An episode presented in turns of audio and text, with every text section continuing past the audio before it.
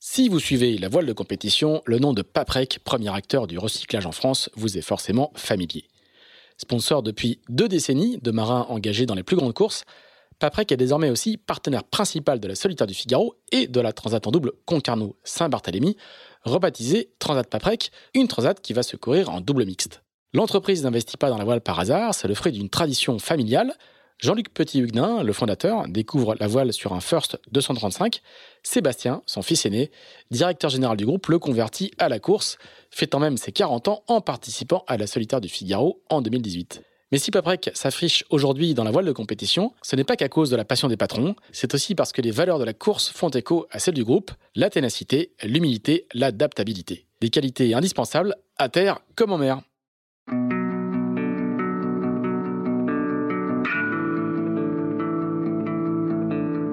Bonjour, vous écoutez Into the Wind, le podcast des marins qui font des phrases. Into the Wind est produit par Tip Shaft, le média des professionnels et des passionnés de voile de compétition. Tip Shaft, ce sont deux newsletters hebdomadaires, en français et en anglais, des podcasts, des événements, des formations ainsi qu'un festival de films et un studio de production de contenu que vous pouvez retrouver sur tip and shaft point com. Je suis Pierre-Yves Loday et je vous souhaite la bienvenue dans ce nouvel épisode d'Into the Wind. Un dernier petit mot avant de commencer cet épisode, pour vous rappeler que l'édition deux mille vingt-quatre du Sailors Film Festival débute lundi dix-sept janvier à Lorient avant de partir en tournée dans vingt-quatre villes en France. Au programme, des films inédits et exclusifs et, sur certaines dates, les marins sur scène. Infos et réservations sur sailors film festival point com.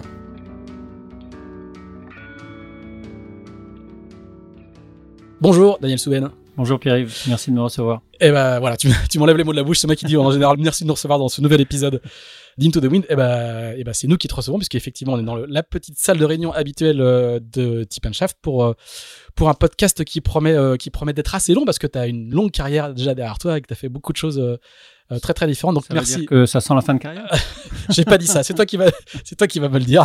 Mais en faisant ta petite fiche, quand même, t'as, t'as, tu, as, tu as traversé de nombreuses périodes de la voile et surtout beaucoup de supports différents. Donc on, on va apprendre plein plein de choses. J'en suis sûr, donc merci de nous recevoir pour ce nouvel épisode d'Into the Wind. Et euh, je te reçois à plein de titres différents, mais le premier titre, c'est qu'aujourd'hui, tu es directeur d'un centre d'entraînement euh, qui s'appelle Hors-la-Baie, euh, qui est installé à la Trinité-sur-Mer. Alors, euh, les centres d'entraînement non fédéraux, hein, tu vas, tu vas peut-être nous aider à nous, re- à nous retrouver un mmh. peu dans, te, dans, dans cette... Euh, c'est pas une jungle, hein. Il y a un, principalement un centre d'entraînement fédéral dans la course au large qui est euh, le, le pôle France de Port-la-Forêt. Il y a d'autres pôles de voile légère euh, partout ailleurs.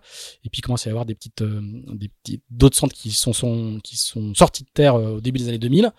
Et puis, Hors-la-Baie est, est l'un des derniers nés au final. Hein, et, oui, on est le petit, le petit dernier. Le petit dernier, voilà. Mmh. Et vous avez déjà un label fédéral parce qu'il commence à y avoir un label fédéral qui est en train de sortir. Tu vas nous, nous expliquer ça. Est-ce que peut-être tu peux juste nous expliquer bah, ce, qu'est, ce qu'est Hors-la-Baie, installé à la Trinité, ce que vous y faites et, et puis comment, comment ça se passe en ce moment, parce que vous êtes, vous êtes le dernier né, mais vous êtes très rapidement devenu un, un centre relativement important. Alors déjà, la Trinité, c'est quand même une, une référence dans le monde de la course au large. Hein. Voilà. On peut dire que la course au large, je ne sais pas si elle est née à la Trinité, mais en tout cas, elle a, elle a fortement contribué au développement de la, de la course au large. Et euh, effectivement, depuis deux ans, euh, il y a eu la naissance d'Hors-la-Baie le premier février deux mille vingt-deux. Donc, on s'est intéressé à quatre séries, puisqu'on avait de la demande sur quatre séries. Qui étaient et les... puis, ça manquait à la Trinité. Oui, oui, ça manquait. Voilà. Euh, la Trinité avait plutôt pris euh, un tournant plus euh, tourisme, loisirs, et ils avaient volonté vraiment de renouer avec euh, un port sportif, en fait. Hein. Donc, euh, donc, voilà, donc on, a, on avait des demandes, effectivement, de mini. De d'I R C qui sont qui sont aujourd'hui qui ont plusieurs épreuves de course au large comme euh, comme la Cap Martinique là qui va partir au mois d'avril. Oui, avril, ouais. Donc il y avait une demande des coureurs de bien préparer ce genre de course. Les classes quarante qui eux sont sur le circuit classique, on va dire Transat Jacques Vabre, Route du Rhum, et puis euh, les Ocean cinquante euh, où il y avait quelques bateaux basés effectivement à la Trinité. Donc et puis moi j'ai une culture un petit peu multicoque, donc j'ai une petite connaissance dans ce genre de support qui m'intéresse bien. Donc, euh, donc, ouais, voilà, puis, donc, et pardon, je te coupe, mais la Trinité reste encore le port des entraînements d'hiver. C'est le plus gros rassemblement ouais, oui, euh, tous les fait. week-ends, un ouais. week-end sur deux. C'est ouais, le sport ouais. du Speed West France. Ça, c'est, ça a oui, toujours oui, été oui. un pôle, même si Lorient a beaucoup, qui est juste à côté, Lorient mm. a beaucoup grossi et, et avait absorbé une partie, une partie des, ba- des gros bateaux de la Trinité d'ailleurs. Ouais, oui, il y a une vraie, il y a, il y a une vraie histoire à la Trinité, hein, c'est sûr. Donc, euh, donc c'est pour ça qu'on a démarré sur, on a pu démarrer sur les chapeaux de roue parce qu'il y avait cette demande, il y avait, il y a cette culture. Et que du coup, on n'a pas eu de problème pour démarrer le centre. Et si le centre s'est installé, d'ailleurs, c'est bien parce qu'il y avait une demande. C'est pas l'inverse, quoi. On n'est ouais. pas, on n'est pas allé à la, à la recherche de coureurs, c'est les coureurs étaient déjà là. Donc euh, de ce côté-là, c'était plutôt plutôt bien. Et effectivement, on est la fédération suite à la naissance de tous ces centres d'entraînement là vient de créer euh, une labellisation. Alors c'est, ça n'a rien à voir avec un club. Hein. On distribue on distribue pas de licence, on n'est pas concurrent des clubs, mais au contraire, on, on vient à la suite des clubs pour aider les gens justement à accéder et à atteindre leurs objectifs sportifs euh, tels qu'ils soient. Donc euh, et c'est et on est le premier centre labellisé. Donc euh, voilà, donc c'est plutôt une bonne nouvelle. Alors, ce qu'il faut expliquer peut-être par rapport au, à, à ce que peut-être une partie du public connaissent, qui sont les pôles. Les pôles, eux, sont des pôles fédéraux avec des critères très stricts d'entrée, la voile professionnelle, les centres d'entraînement, comme Hors-la-Baie ou comme Lorient Grand Large à Lorient ou comme d'autres à Douarnenez, il y en a plein, il y en a beaucoup qui ont éclos ah, oui. tout le long de la côte. Mmh. C'est des centres où on peut, on peut, on peut venir en étant amateur. Engagé, ah ben, mais amateur. Hein. Complètement. Donc, euh, il y a, oui, oui, complètement. C'est, il y a pas de, on n'a pas de critères vraiment de. L'athlète de haut niveau, de haut niveau voilà, c'est tout ça. ça. Donc ça, c'est réservé effectivement au centre de Port-la-Forêt, qui est effectivement qui le, on va dire, euh, qui prépare vraiment. Euh, et les conditions d'accès sont, il faut déjà être sur les listes pour la plupart du temps. Donc euh, voilà, nous, on n'a pas ce critère-là, mais on, on a. On n'a pas de débutants non plus, on ne veut pas avoir affaire à des débutants. Ah, ça, c'est, c'est pas plutôt... l'école de voile. Voilà. C'est pas l'école de voile, donc ça c'est plutôt le travail des clubs. Donc c'est vraiment la marche, euh, la marche entre justement euh, l'école de voile ou la pratique loisir euh, à, à une pratique effectivement euh, sportive. Donc et, et pour des dans les dans les jeunes qui ont aujourd'hui entre vingt et puis euh, trente ans, c'est des gens qui aspirent aussi à avoir une carrière éventuellement euh, à haut niveau ensuite. Donc, on est là pour les aider à passer la marche. Et pour les gens un peu plus âgés, on est là pour, pour les aider à atteindre leurs objectifs. Les I R C qui préparent la Cap Martinique, par exemple, c'est tous des gens qui ont des amateurs très éclairés, cinquante, hein. cinquante-cinq, qui naviguent depuis des années, qui sont des passionnés, qui, alors la plupart s'autofinancent ou ils ont des petits partenaires, mais ils ont des objectifs euh, très précis et puis des objectifs de, de performance dans, la, dans leur catégorie. Donc euh, voilà, donc nous on les, on, on les aide là-dessus. C'est vraiment le, oui. euh, dans la voile, ce qui est, c'est ce qui est pas, parfois pas facile à comprendre pour les gens qui ne connaissent pas, c'est qu'il y a oui, oui. tout un, un stade intermédiaire entre, le, entre le, le, l'amateur complet, le, le, le, le, le quasi-plaisancier et oui. le coureur pro. C'est-à-dire qu'il y a plein d'amateurs très éclairés qui trouvent des sponsors, qui financent leur passion, oui. qui naviguent à des niveaux proches des professionnels oui. et qui un jour bah, arrêtent de bosser et puis deviennent pros sans être très très bien payés et puis après deviennent pros un peu mieux, et cetera. Oui, et c'est, c'est, oui. les, tous ces centres répondent exactement à cette, à cette euh, forme un peu hybride qui, qui est un peu spécifique. Enfin, ouais. ça existe dans les sports mécaniques aussi, mais à cette ouais, forme ouais, un peu spécifique. Quoi. Cette marche-là, elle est, elle est compliquée parce que euh, y a effectivement, euh, quand on n'a pas assez, accès à un centre comme Port-la-Forêt, bah, on est un peu coincé euh, pour progresser, on est un peu coincé. Donc euh, ces centres, ils répondent complètement à cette euh, problématique. Et alors comment on peut rentrer ? Alors là-bas, il, il suffit de faire acte de candidature, de, d'arriver avec un projet. Est-ce que bah, quand tu t'adresses à moi, tu t'adresses à la bonne personne. Donc voilà. Ça, c'est plutôt bien. Non, mais en général, les gens nous, nous contactent. On a, on a effectivement un site internet, on a des, des, des, des contacts assez faciles, et puis euh, on échange un peu sur le, les projets des gens. Et puis, euh, et puis à partir du moment où on peut répondre à la demande des, des personnes qui nous contactent, et ben à ce moment-là, on, on travaille avec eux. Après, on a forcément une limitation parce que les, les, il faut une capacité aussi portuaire mmh. pour accepter les bateaux. Donc, il y a aussi cette contrainte-là qui existe, mais qui existe dans tous les ports. Exactement. Donc, à un moment donné, il y a une limite de nombre. Euh, donc voilà, mais c'est, c'est la priorité, c'est vraiment le, l'objectif sportif. Là, sur les, par exemple, sur les bateaux qui vont faire la Cap Martinique, les I R C. Euh, je crois qu'il y a soixante, pratiquement soixante-six, soixante-six ouais, bateaux inscrits. On a vingt-cinq qui se préparent chez Hors-la-Baie. Donc, euh, ça, c'est plutôt, c'est plutôt bien. Donc, ça, ça correspond vraiment à, à une demande forte, quoi. Et alors, vous offrez quel, quel type de, de service ? Du coup, il y a des séances d'entraînement, j'imagine ? Ouais, alors, la priorité, c'est ça. Hein, ouais. C'est les séances d'entraînement, donc, euh, où effectivement, on apprend à mieux se servir de son bateau, à être plus à l'aise sur son bateau, à bien régler ses voiles, à aménager son bateau, à bien le régler. Donc il y a et un coach puis, sur un Zodiac qui regarde voilà, le réglage de voile, voilà, les manœuvres, ouais, et cetera. Et puis on essaye d'avoir aussi euh, régulièrement un coach euh, embarqué, euh, donc qui passe euh, sur les différents bateaux. Donc dans, dans le cadre des, du, du coaching collectif, on a aussi du coaching individuel avec un entraîneur qui passe d'un bateau à l'autre et qui apporte euh, le, le petit plus qui, dont les coureurs ont besoin. Après on a différentes formations comme les formations météo. On a aussi, euh, alors on n'arrive pas à mettre en place pour tout le monde encore ça, mais dans les autres facteurs de la performance, il y a tout ce qui est euh, préparation physique et puis euh, alimentation. Donc c'est des choses qu'on commence à mettre en place. Hein. On est encore tout jeune, donc on n'a pas encore toutes les formations possibles. On fait, on met en place aussi quelques formations mécaniques et puis euh, et puis électricité, parce qu'au large il faut aussi savoir. Ouais. Euh, déjà il faut partir avec une bonne installation et puis euh, et puis savoir euh, savoir s'en servir en mer et savoir la dépanner quand ça tombe en panne. Donc, euh, on essaie de mettre au moins les basiques euh, à ce niveau-là. Et puis euh, on, là, on est, on commence à mettre en place là, c'est nouveau cette année là, tout, parce que l'électronique à bord d'un bateau, euh, même un bateau, euh, on va dire un I R C, euh, même un bateau simple, un bateau simple, l'électronique commence à être compliquée. Et euh, en général, euh, les skippers, on ne maîtrise pas complètement euh, tout, tout, tous ces instruments là qui sont quand même, euh, qui deviennent de plus en plus compliqués, qui sont une vraie aide à la performance. Et là, on commence à mettre en place un, une structure où, indépendant des, des structures marchandes, je dirais, euh, pour, pour pouvoir mieux maîtriser effectivement et mieux intervenir aussi sur les, sur les dépannages en mer, sur les problèmes qu'on peut rencontrer. Donc euh, ça, ça, c'est un peu nouveau cette année et ça commence à fonctionner. C'est, c'est, une structure, c'est un service que vous rendez ouais, euh, aux adhérents, quoi. Ouais, d'accord. Ouais, avec ouais. un expert qui peut dépanner. Ouais, euh, exactement. Si vous en... ouais, d'accord. Ouais, ouais, ça, c'est, ouais. ça va intéresser du monde. Oui, oui, oui, oui, oui, oui, oui. De toute façon, ça correspond à une vraie demande, hein, que les gens soient pros ou, ou non pros, euh, du mini jusqu'au plus gros bateau, euh, l'électronique prend une part de plus importante, de plus en plus importante. Et c'est un vrai budget l'électronique en plus. Mmh. Donc euh, il faut vraiment que ça marche, quoi. Et puis les pilotes, ouais. euh, les pilotes ouais, sont de ouais, plus en plus sophistiqués. Ouais, ouais. Alors, les, les, les, les... il y a combien de, de, de membres et de, de bateaux euh, aujourd'hui à... Alors en deux mille vingt-trois, il y avait cent quatre-vingt-dix membres. Ouais. C'est donc, gros déjà. Euh, ouais, ça commence à faire beaucoup, donc euh, dont une cinquantaine d'I R C. Et, euh, et en mini, il y a à peu près vingt-cinq, euh, vingt-cinq ministres. Et, et puis les classes quarante, euh, l'année dernière, on est monté jusqu'à dix bateaux.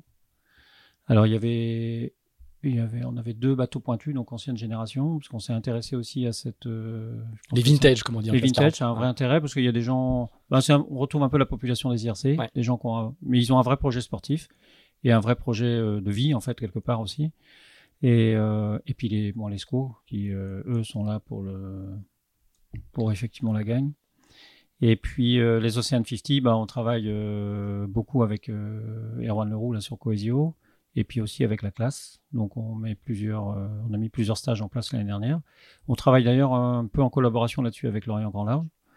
Euh, puisqu'on a organisé un stage ici à Lorient au mois de septembre. Donc euh, ça, ça se passe plutôt bien. C'est des collaborations entre centres aussi qui sont intéressantes, donc euh, plutôt ah, que de se faire la guerre. Ouais, c'est ça, il faut dire qu'il n'y a, il y a pas ouais. de problème de recrutement. Hein. Même le, les, les centres ont plutôt tendance à être, euh, pour beaucoup, saturés. Oui, oui. Ouais. Non, non, et, et c'est pour et... ça qu'il n'y a aucune raison de, d'être en concurrence. Au contraire, il vaut mieux essayer de s'apporter les uns les autres pour, pour, pour travailler ensemble. Parce que de toute façon, il n'y a aucun centre qui peut accueillir tout le monde. Donc, et, qui n'a peut-être pas la volonté d'accueillir tout le monde non plus. Hein. Donc, euh, et, et, voilà. et, et comment t'expliques ce, ce, ce, cette, cette, cette demande qui a éclos depuis Depuis, depuis une dizaine d'années? Euh, moi j'ai connu les débuts, les ouais. tout débuts de, de ça s'appelait A O S ouais. à, à Lorient, ici, ouais. au début des années ouais, deux mille. Ouais. Ben, c'était des précurseurs. C'était des précurseurs, ouais. voilà. C'était, c'était, c'était une structure entièrement privée d'ailleurs, ouais. qui a, qui a, ouais. qui a, qui a, qui a ouais. disparu et qui a, été, euh, oui. qui a été en partie remplacée par Lorient Grand Large. Mmh. Euh, mais comment t'expliques ce, cette, cette demande justement de, de préparation, d'entraînement et de performance? Parce que Euh, à Douarnenez c'est pareil, à Concarneau, enfin ouais. je veux dire, il y a euh, tout, tout, tout, gens... tout port qui a, qui a, ouais. qui a trois mètres d'eau à, à, à un centre d'entraînement, quoi. Ouais, ouais, bah les gens ils ont envie de, de s'améliorer tout simplement, hein, donc, et puis de, de, travailler, de travailler ensemble, parce que le,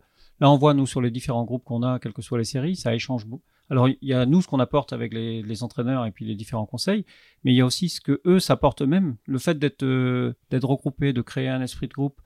Ben, les gens, ils échangent sur plein de choses. Que ce, ça peut être des choses toutes simples comme euh, l'alimentation, euh, comment, qu'est-ce que tu manges en mer, toi, comment tu t'habilles. Euh, parce que là, pendant le Fastnet, euh, je suis rentré trempé et complet. Et il y a des échanges comme ça qui sont hyper riches. Donc, euh, les gens, ils recherchent ça aussi. Donc, euh, euh, puis le fait, euh, justement, le, les centres, ils peuvent apporter ça parce qu'on regroupe les gens. Donc, euh, et euh, je pense que peut-être que cette population-là aussi de compétiteurs, ils en avaient un petit peu marre de naviguer peut-être un peu tout seul dans leur coin aussi. Donc euh, voilà. Donc, euh... et, et puis les, les, les, les, pour l'avoir vécu moi-même, hein, les mmh. bénéfices euh, mmh. sont immédiats. Oui, oui. C'est ça qui est, ah sur, ben, sur, quand là, on est une population euh, comme ça, enfin ouais, cette population-là, ouais. dès qu'elle, ouais. dès qu'elle fait une sortie où on règle le mât correctement, mmh. on apprend à, à faire un petit speed test avec le copain d'à côté, ouais. très très vite les bénéfices ouais. et le, le, l'augmentation de la performance est, est quasi immédiate, quoi. Tout à fait. Ouais. Alors les, les pros, ils ont compris ça assez vite. Depuis hein, longtemps, voilà. C'est ouais. la philosophie, mais les, les, les amateurs éclairés, ils ont peut-être eu plus de mal à le comprendre, mais mais aujourd'hui, on est avec une population euh, de gens en I R C et en mini, des gens qui travaillent à côté ou qui sont étudiants. Donc ils ont un temps aussi qui est limité. Ils ne consacrent pas leur vie à ça. Donc, il faut que ce temps-là, il soit très efficace. Donc, euh, le fait d'être justement de se regrouper, ben, le temps, il est beaucoup plus efficace que, que de naviguer tout seul, de prendre son bateau. Et voilà. Donc, euh, et là-dessus, c'est, le centre répond complètement à cette demande. Ouais. Alors, t- toi qui as passé ta vie à être dans le, le haut niveau, mmh. la performance, mmh. depuis l'olympisme, au trimaran hors-mât, euh, ou même encore euh, aux Ocean cinquante il n'y a pas longtemps, et même encore aujourd'hui, mmh. et on va longuement y revenir. Ça te fait, ça te fait quoi de, de, de, du coup de, de non plus traiter avec des pros, en, en, avec quelques pros encore, mais surtout une population amateur? Parce que tu bookes parce que t'es, t'es prof de formation, hein. Ouais, on va y revenir aussi. Ouais, je suis prof de P S, c'est quoi, c'est, c'est, ouais. le, c'est le, c'est le côté euh, pédago qui reprend le dessus sur, sur cette, bah, moi, cette partie-là de ta carrière, ou c'est le, c'est l'envie de redonner après avoir, euh, après avoir passé ouais. euh, des années au, au niveau? Moi, c'est, enfin, en fait, euh, moi, j'ai toujours été attiré par la, l'aspect compétition. C'est, c'est mmh. vraiment le, le, le truc qui m'intéresse. À la limite, je, je pourrais dire que le bateau m'intéresse pas. C'est la, la compétition qui m'intéresse. Mais euh, euh, et mais j'ai toujours aimé, avec ma formation de, de prof de gym, euh, j'ai toujours été attiré aussi par le par l'enseignement en fait, hein, et puis euh, pour pour transmettre aussi euh, aux autres, et notamment euh, rendre aussi ce qu'on ce qu'on m'a appris. Donc euh, et même quand j'étais en équipe de France de Tornado, euh, en parallèle, je travaillais sur un groupe de jeunes coureurs qui avaient à l'époque qui avaient dix douze ans, on savait pas où ils allaient, mais qui avaient envie de naviguer, qui avaient envie de progresser, qui avaient envie de faire des choses. Donc, ils ont fait euh, des grandes choses, hein. On va y revenir après. Fait, ils ont fait, des ont fait, fait, ils ont fait pas mal de trucs. Ils ont fait pas mal de trucs et ils continuent en plus, ouais. C'est ça qui est bien. Mais euh, ouais, j'ai toujours aimé cette partie-là en fait. Hein. Donc, euh, donc voilà, puis j'ai bossé aussi à l'École nationale de voile pendant une partie de ma carrière. Donc où effectivement, il y avait cette partie enseignement et puis entraînement euh, qui, qui était partie prenante. Enfin, qui était. Donc c'est un aboutissement, presque un aboutissement logique de ta carrière, quoi. Ouais, de toute façon, à partir du moment où je me suis dit que je me sélectionnerais plus dans mes dans, dans mes équipes, donc du coup j'ai arrêté de travailler et puis mais et, de naviguer, de naviguer, de naviguer, pardon. Pas de travailler. Et, et puis euh, du coup l'autre corde à mon arc, c'était ça, c'était aussi le, l'entraînement. Donc euh, donc voilà, donc j'ai basculé assez vite de l'un à l'autre. J'ai même fait les deux en parallèle pendant un moment. Mais voilà. Mm. Très bien. Alors, on va, on va faire notre, notre petit flashback ouais. habituel pour bien comprendre ce, que j'ai, ce qu'on a un peu sous-entendu euh, ouais. dans, ce, dans ce début de, de discussion. On va repartir euh, à, la, à la toute fin des années soixante, parce que je vais, je vais donner ton âge. Hein, t'es, t'es né en dix-neuf cent cinquante-neuf, donc t'as soixante-trois ans. Tout à fait. Voilà. euh, et on repart de quelque temps. On repart en Bretagne Sud. Je sais, je sais pas d'où. T'es, ouais. t'es, t'es, t'es né natif du golfe du Morbihan. T'es, ouais. t'es Moi, je suis Van Tepperber. Né dans le Finistère, à, ah. Pont, à Pont-la-Baie, dans ah, le pays Bigoudin. Ah, t'es Bigoudin, t'es Bigoudin. Ouais, donc, euh, mais j'ai jamais vécu là-bas. Je suis né là-bas, mais, mais mes parents habitaient à Vannes. Très bien. Et alors, c'est quoi le, le comment se construit la relation à la mer? Il y a des, il y a des parents qui font du bateau. Bah, il y a, il y a quelque chose. Simplement, hein, je pense que juste après la naissance, euh, mon frère et moi, on a été un peu balancés dans le bateau familial tout de suite. Donc, on a, on a toujours passé nos week-ends euh, sur l'eau, euh, entre Watt, Édic, Belle-Île, le, le golfe du Morbihan. Donc, on a un peu baigné là-dedans, et puis très rapidement. Et c'est, c'est, enfin, à l'époque, des parents qui font du bateau, et ouais. en Bretagne, c'est pas, c'est, c'est pas forcément commun, hein. Les années soixante, on est, on n'a pas non, encore, euh, on n'a pas encore eu l'explosion ouais, de la plaisance, ouais, du plastique, on... tout ça, quoi. Mon père, il, qui est, lui, un pur bigoudin aussi. Donc, euh, il a fait beaucoup de bateaux dans sa jeunesse, et il naviguait, il a fait, il faisait notamment toutes les régates en snipe et tout ça, ah, euh, à l'époque. Ah, donc, donc, euh, une vraie, donc, vraie tradition familiale. Ouais, ouais, très c'est, tôt, un, ouais. c'est un passionné de bateau, et un passionné de compétition, et un passionné de sport. Donc, euh, Donc, on a hérité de ça. D'accord. Donc, alors, ça aurait pu nous dégoûter, hein, mais bon, a priori, ça a plutôt marché. Donc, euh, donc euh, voilà. Puis, à, à, à l'âge de neuf ans, on s'est retrouvé sur un quatre cent vingt avec mon frère, parce que j'ai commencé à naviguer avec mon frère, qui est un an plus âgé que moi. Donc, euh, donc voilà. Puis, ça a démarré, ça a démarré comme ça. On avait de la chance. Donc, donc... la compète très, très tôt, quand même. Ouais. Même aussi pour, ce, pour cette époque-là, oui, quoi. Oui, oui, oui, oui. Puis, on avait une chance incroyable dans le golfe du Morbihan, c'est qu'il y avait un club, la Société des régates de Vannes, qui organisait pendant, en juillet et août, qui organisait euh, une régate tous les week-ends.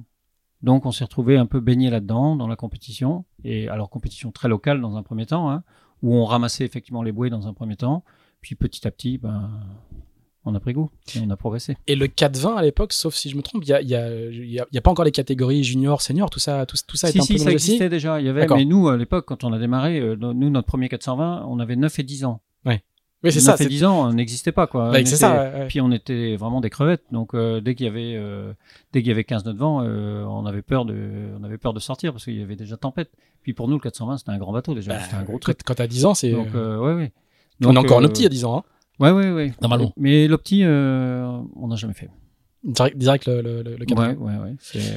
Et et, mmh. et la et la picose à la compète est est instantanée. Bah, elle est arrivée là parce que le, le, le, le climat familial aussi était axé compète, donc il euh, y avait que ça qui comptait. Donc euh, ah oui. Même dans les sports scolaires, euh, tout de suite j'ai fait, on a fait compète aussi. Donc euh, c'est, oui oui, c'est cet aspect-là qui nous intéressait. Donc euh, sur des rails euh, très très tôt, oui. et, et, la, la, et la progression est, est hyper rapide. Vous trouvez des manettes euh, rapidement ou? Bah, il a fallu trouver un peu de gabarit déjà avant pour exister. Et puis... Donc souvent on se faisait aider, euh, souvent on naviguait à, quand le vent montait, on naviguait à trois avec un copain. Donc euh, d'accord. Voilà, mais et puis tu, euh, t'as, t'as vraiment de régater à trois? Alors dans les régates locales, oui, dans les régates locales, ouais, ouais, si tu faisais une, une, ouais, oui, une interligue oui, de quatre cent vingt, ouais, non. Il fallait quand même ramener le bateau à l'endroit et qu'on rentre à la maison. Donc et et puis euh, notre premier championnat de France, c'était en soixante-treize, donc c'était quand même assez jeune, où on finit cinquième pour notre premier vraiment championnat national. Alors donc, jeune, euh, jeune ou ouais, on était jeune, cadet. Ouais, ouais. Enfin, euh, on courait en cadet à l'époque. Moi, j'étais même pas cadet à l'époque, hein, donc euh, j'étais minime encore, mais ça n'existait pas les minimes. Donc euh, voilà, et on, où on fait cinquième. Donc ça a été le, un peu le, le démarrage de tout quoi. Ah oui. Donc euh, suite à ce championnat-là, il y a eu les premières, euh, ça s'appelait pas comme ça à l'époque, mais je sais plus comment ça s'appelait, mais c'est les premières équipes de France jeunes en fait qui ah s'étaient oui. mis en place. Et du coup, on voilà. Ah tout de suite. Donc ado, ado, tu ouais. rentres dans le système fédéral ouais. déjà ouais, ouais. très très vite. Ouais, ouais. D'accord. Très vite, ouais. Ouais, ouais. Donc euh, après, on a on a pu faire les sélections championnat d'Europe, championnat du monde, et puis euh, voilà des euh, okay. en quelle année? soixante-dix-sept, ouais, soixante-dix-sept. Euh, on, on était déjà sur la fin un peu du quatre cent vingt pour nous, mais on fait deuxième au championnat du monde senior et troisième au championnat du monde jeune. Ah oui. Donc, euh, Donc ça allait vite quand même. Ouais, ça a été vite. Ouais. Ouais. Et, et, et, mmh. et la voile, la voile légère de ces années soixante-dix là, là elle, mmh. est, elle est, elle est très très organisée, elle est très structurée. Il y a des filières bien, ordi, bien identifiées, tout est parce que le, le système fédéral est, est relativement efficace. Aujourd'hui, il est, oui, oui. il est rodé, la détection, enfin tout, tout, tout ça est assez. Oui, oui, il y avait déjà, filière, déjà en, en... en double, il y avait quatre cent vingt en cadet junior, euh, en solitaire c'était le Motorhop et puis la Yole, et puis en senior après on ça passait au quatre sept en double et puis en le fin en solitaire. Donc, euh, c'était structuré sur ces, séri- sur ces séries-là, ouais. D'accord. Nous, on a connu toute cette euh, filière. Et il y avait euh, les financements, euh, tout était, euh, tout existait voilà, déjà. Les euh... financements, il valait mieux être bien né, je dirais, parce que, oui, oui, c'est, c'est, c'est toujours un sport à matériel, donc c'est un sport qui coûte cher. Donc, euh, effectivement, quand, quand vous avez un peu de moyens via la famille, c'est quand même plus facile. Après, euh, dans les championnats internationaux, effectivement, ça commençait à être pris en charge par la Fédé, au moins au niveau déplacement, au niveau déplacement du bateau et tout ça, oui. Mais euh, les aides, c'était quand même euh, très limité. Ouais.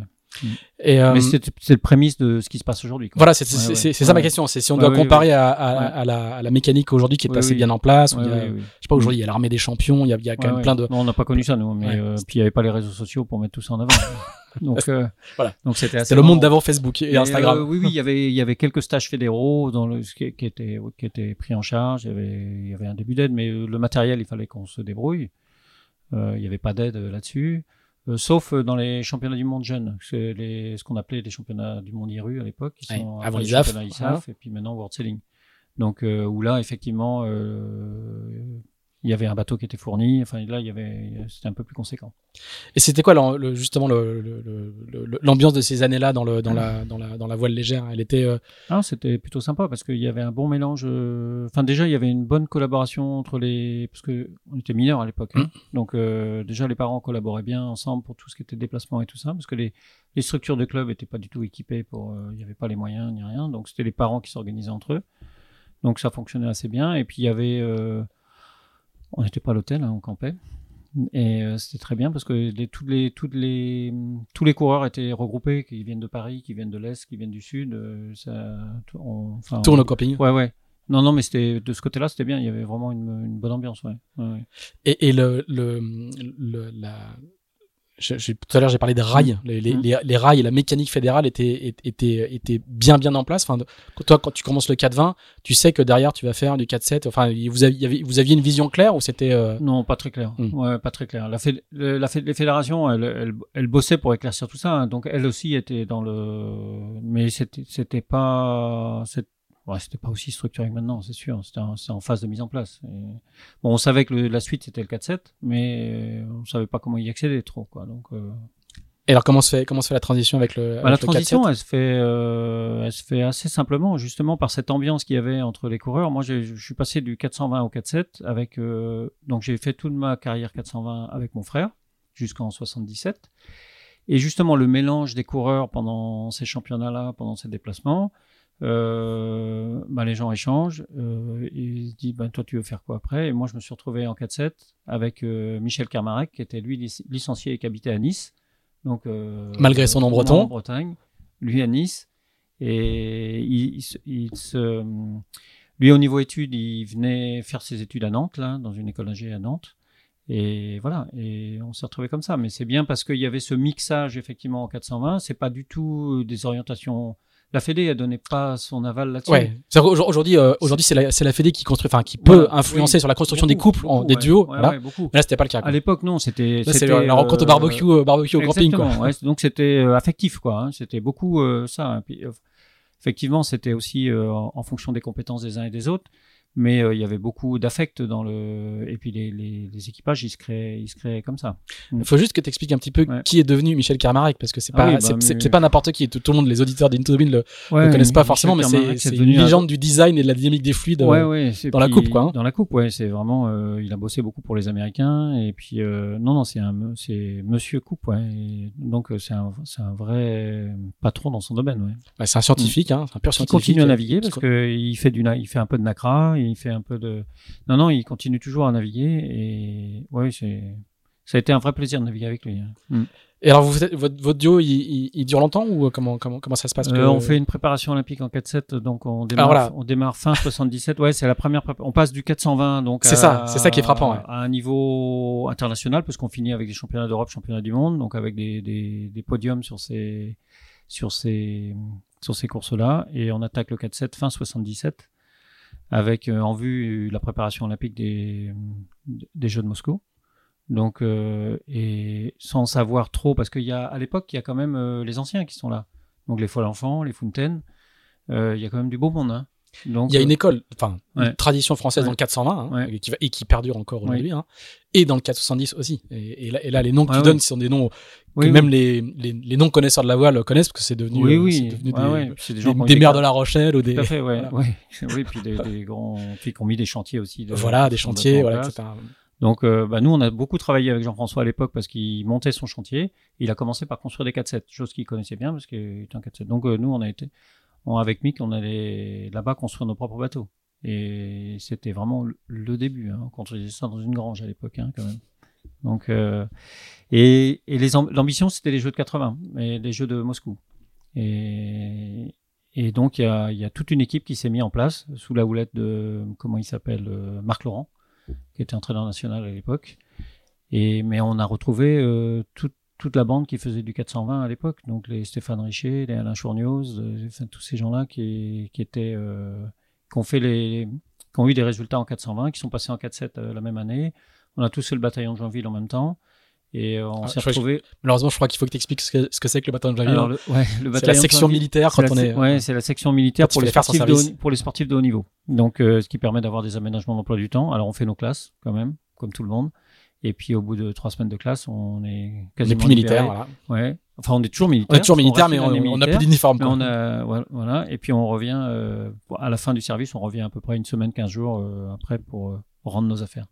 Donc, c'est un gros avantage, hein, parce que ça permet de faire du bateau à temps plein. Et puis, de, de, en termes de moyens, on a un peu plus de moyens. Donc, euh, ça, c'est plutôt, c'est plutôt un bon, une bonne chose.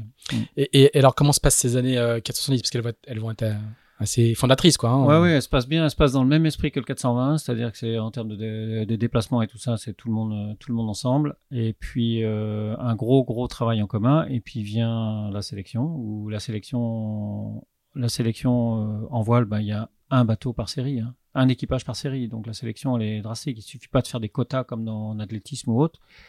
Il n'y en a qu'un qui est pris. Donc et dans, les, dans les cinq bateaux qu'on était à l'époque, en quatre sept, euh, les cinq avaient déjà fait des podiums sur des championnats du monde, des championnats d'Europe. Donc c'est, le, le niveau était vraiment très haut, quoi.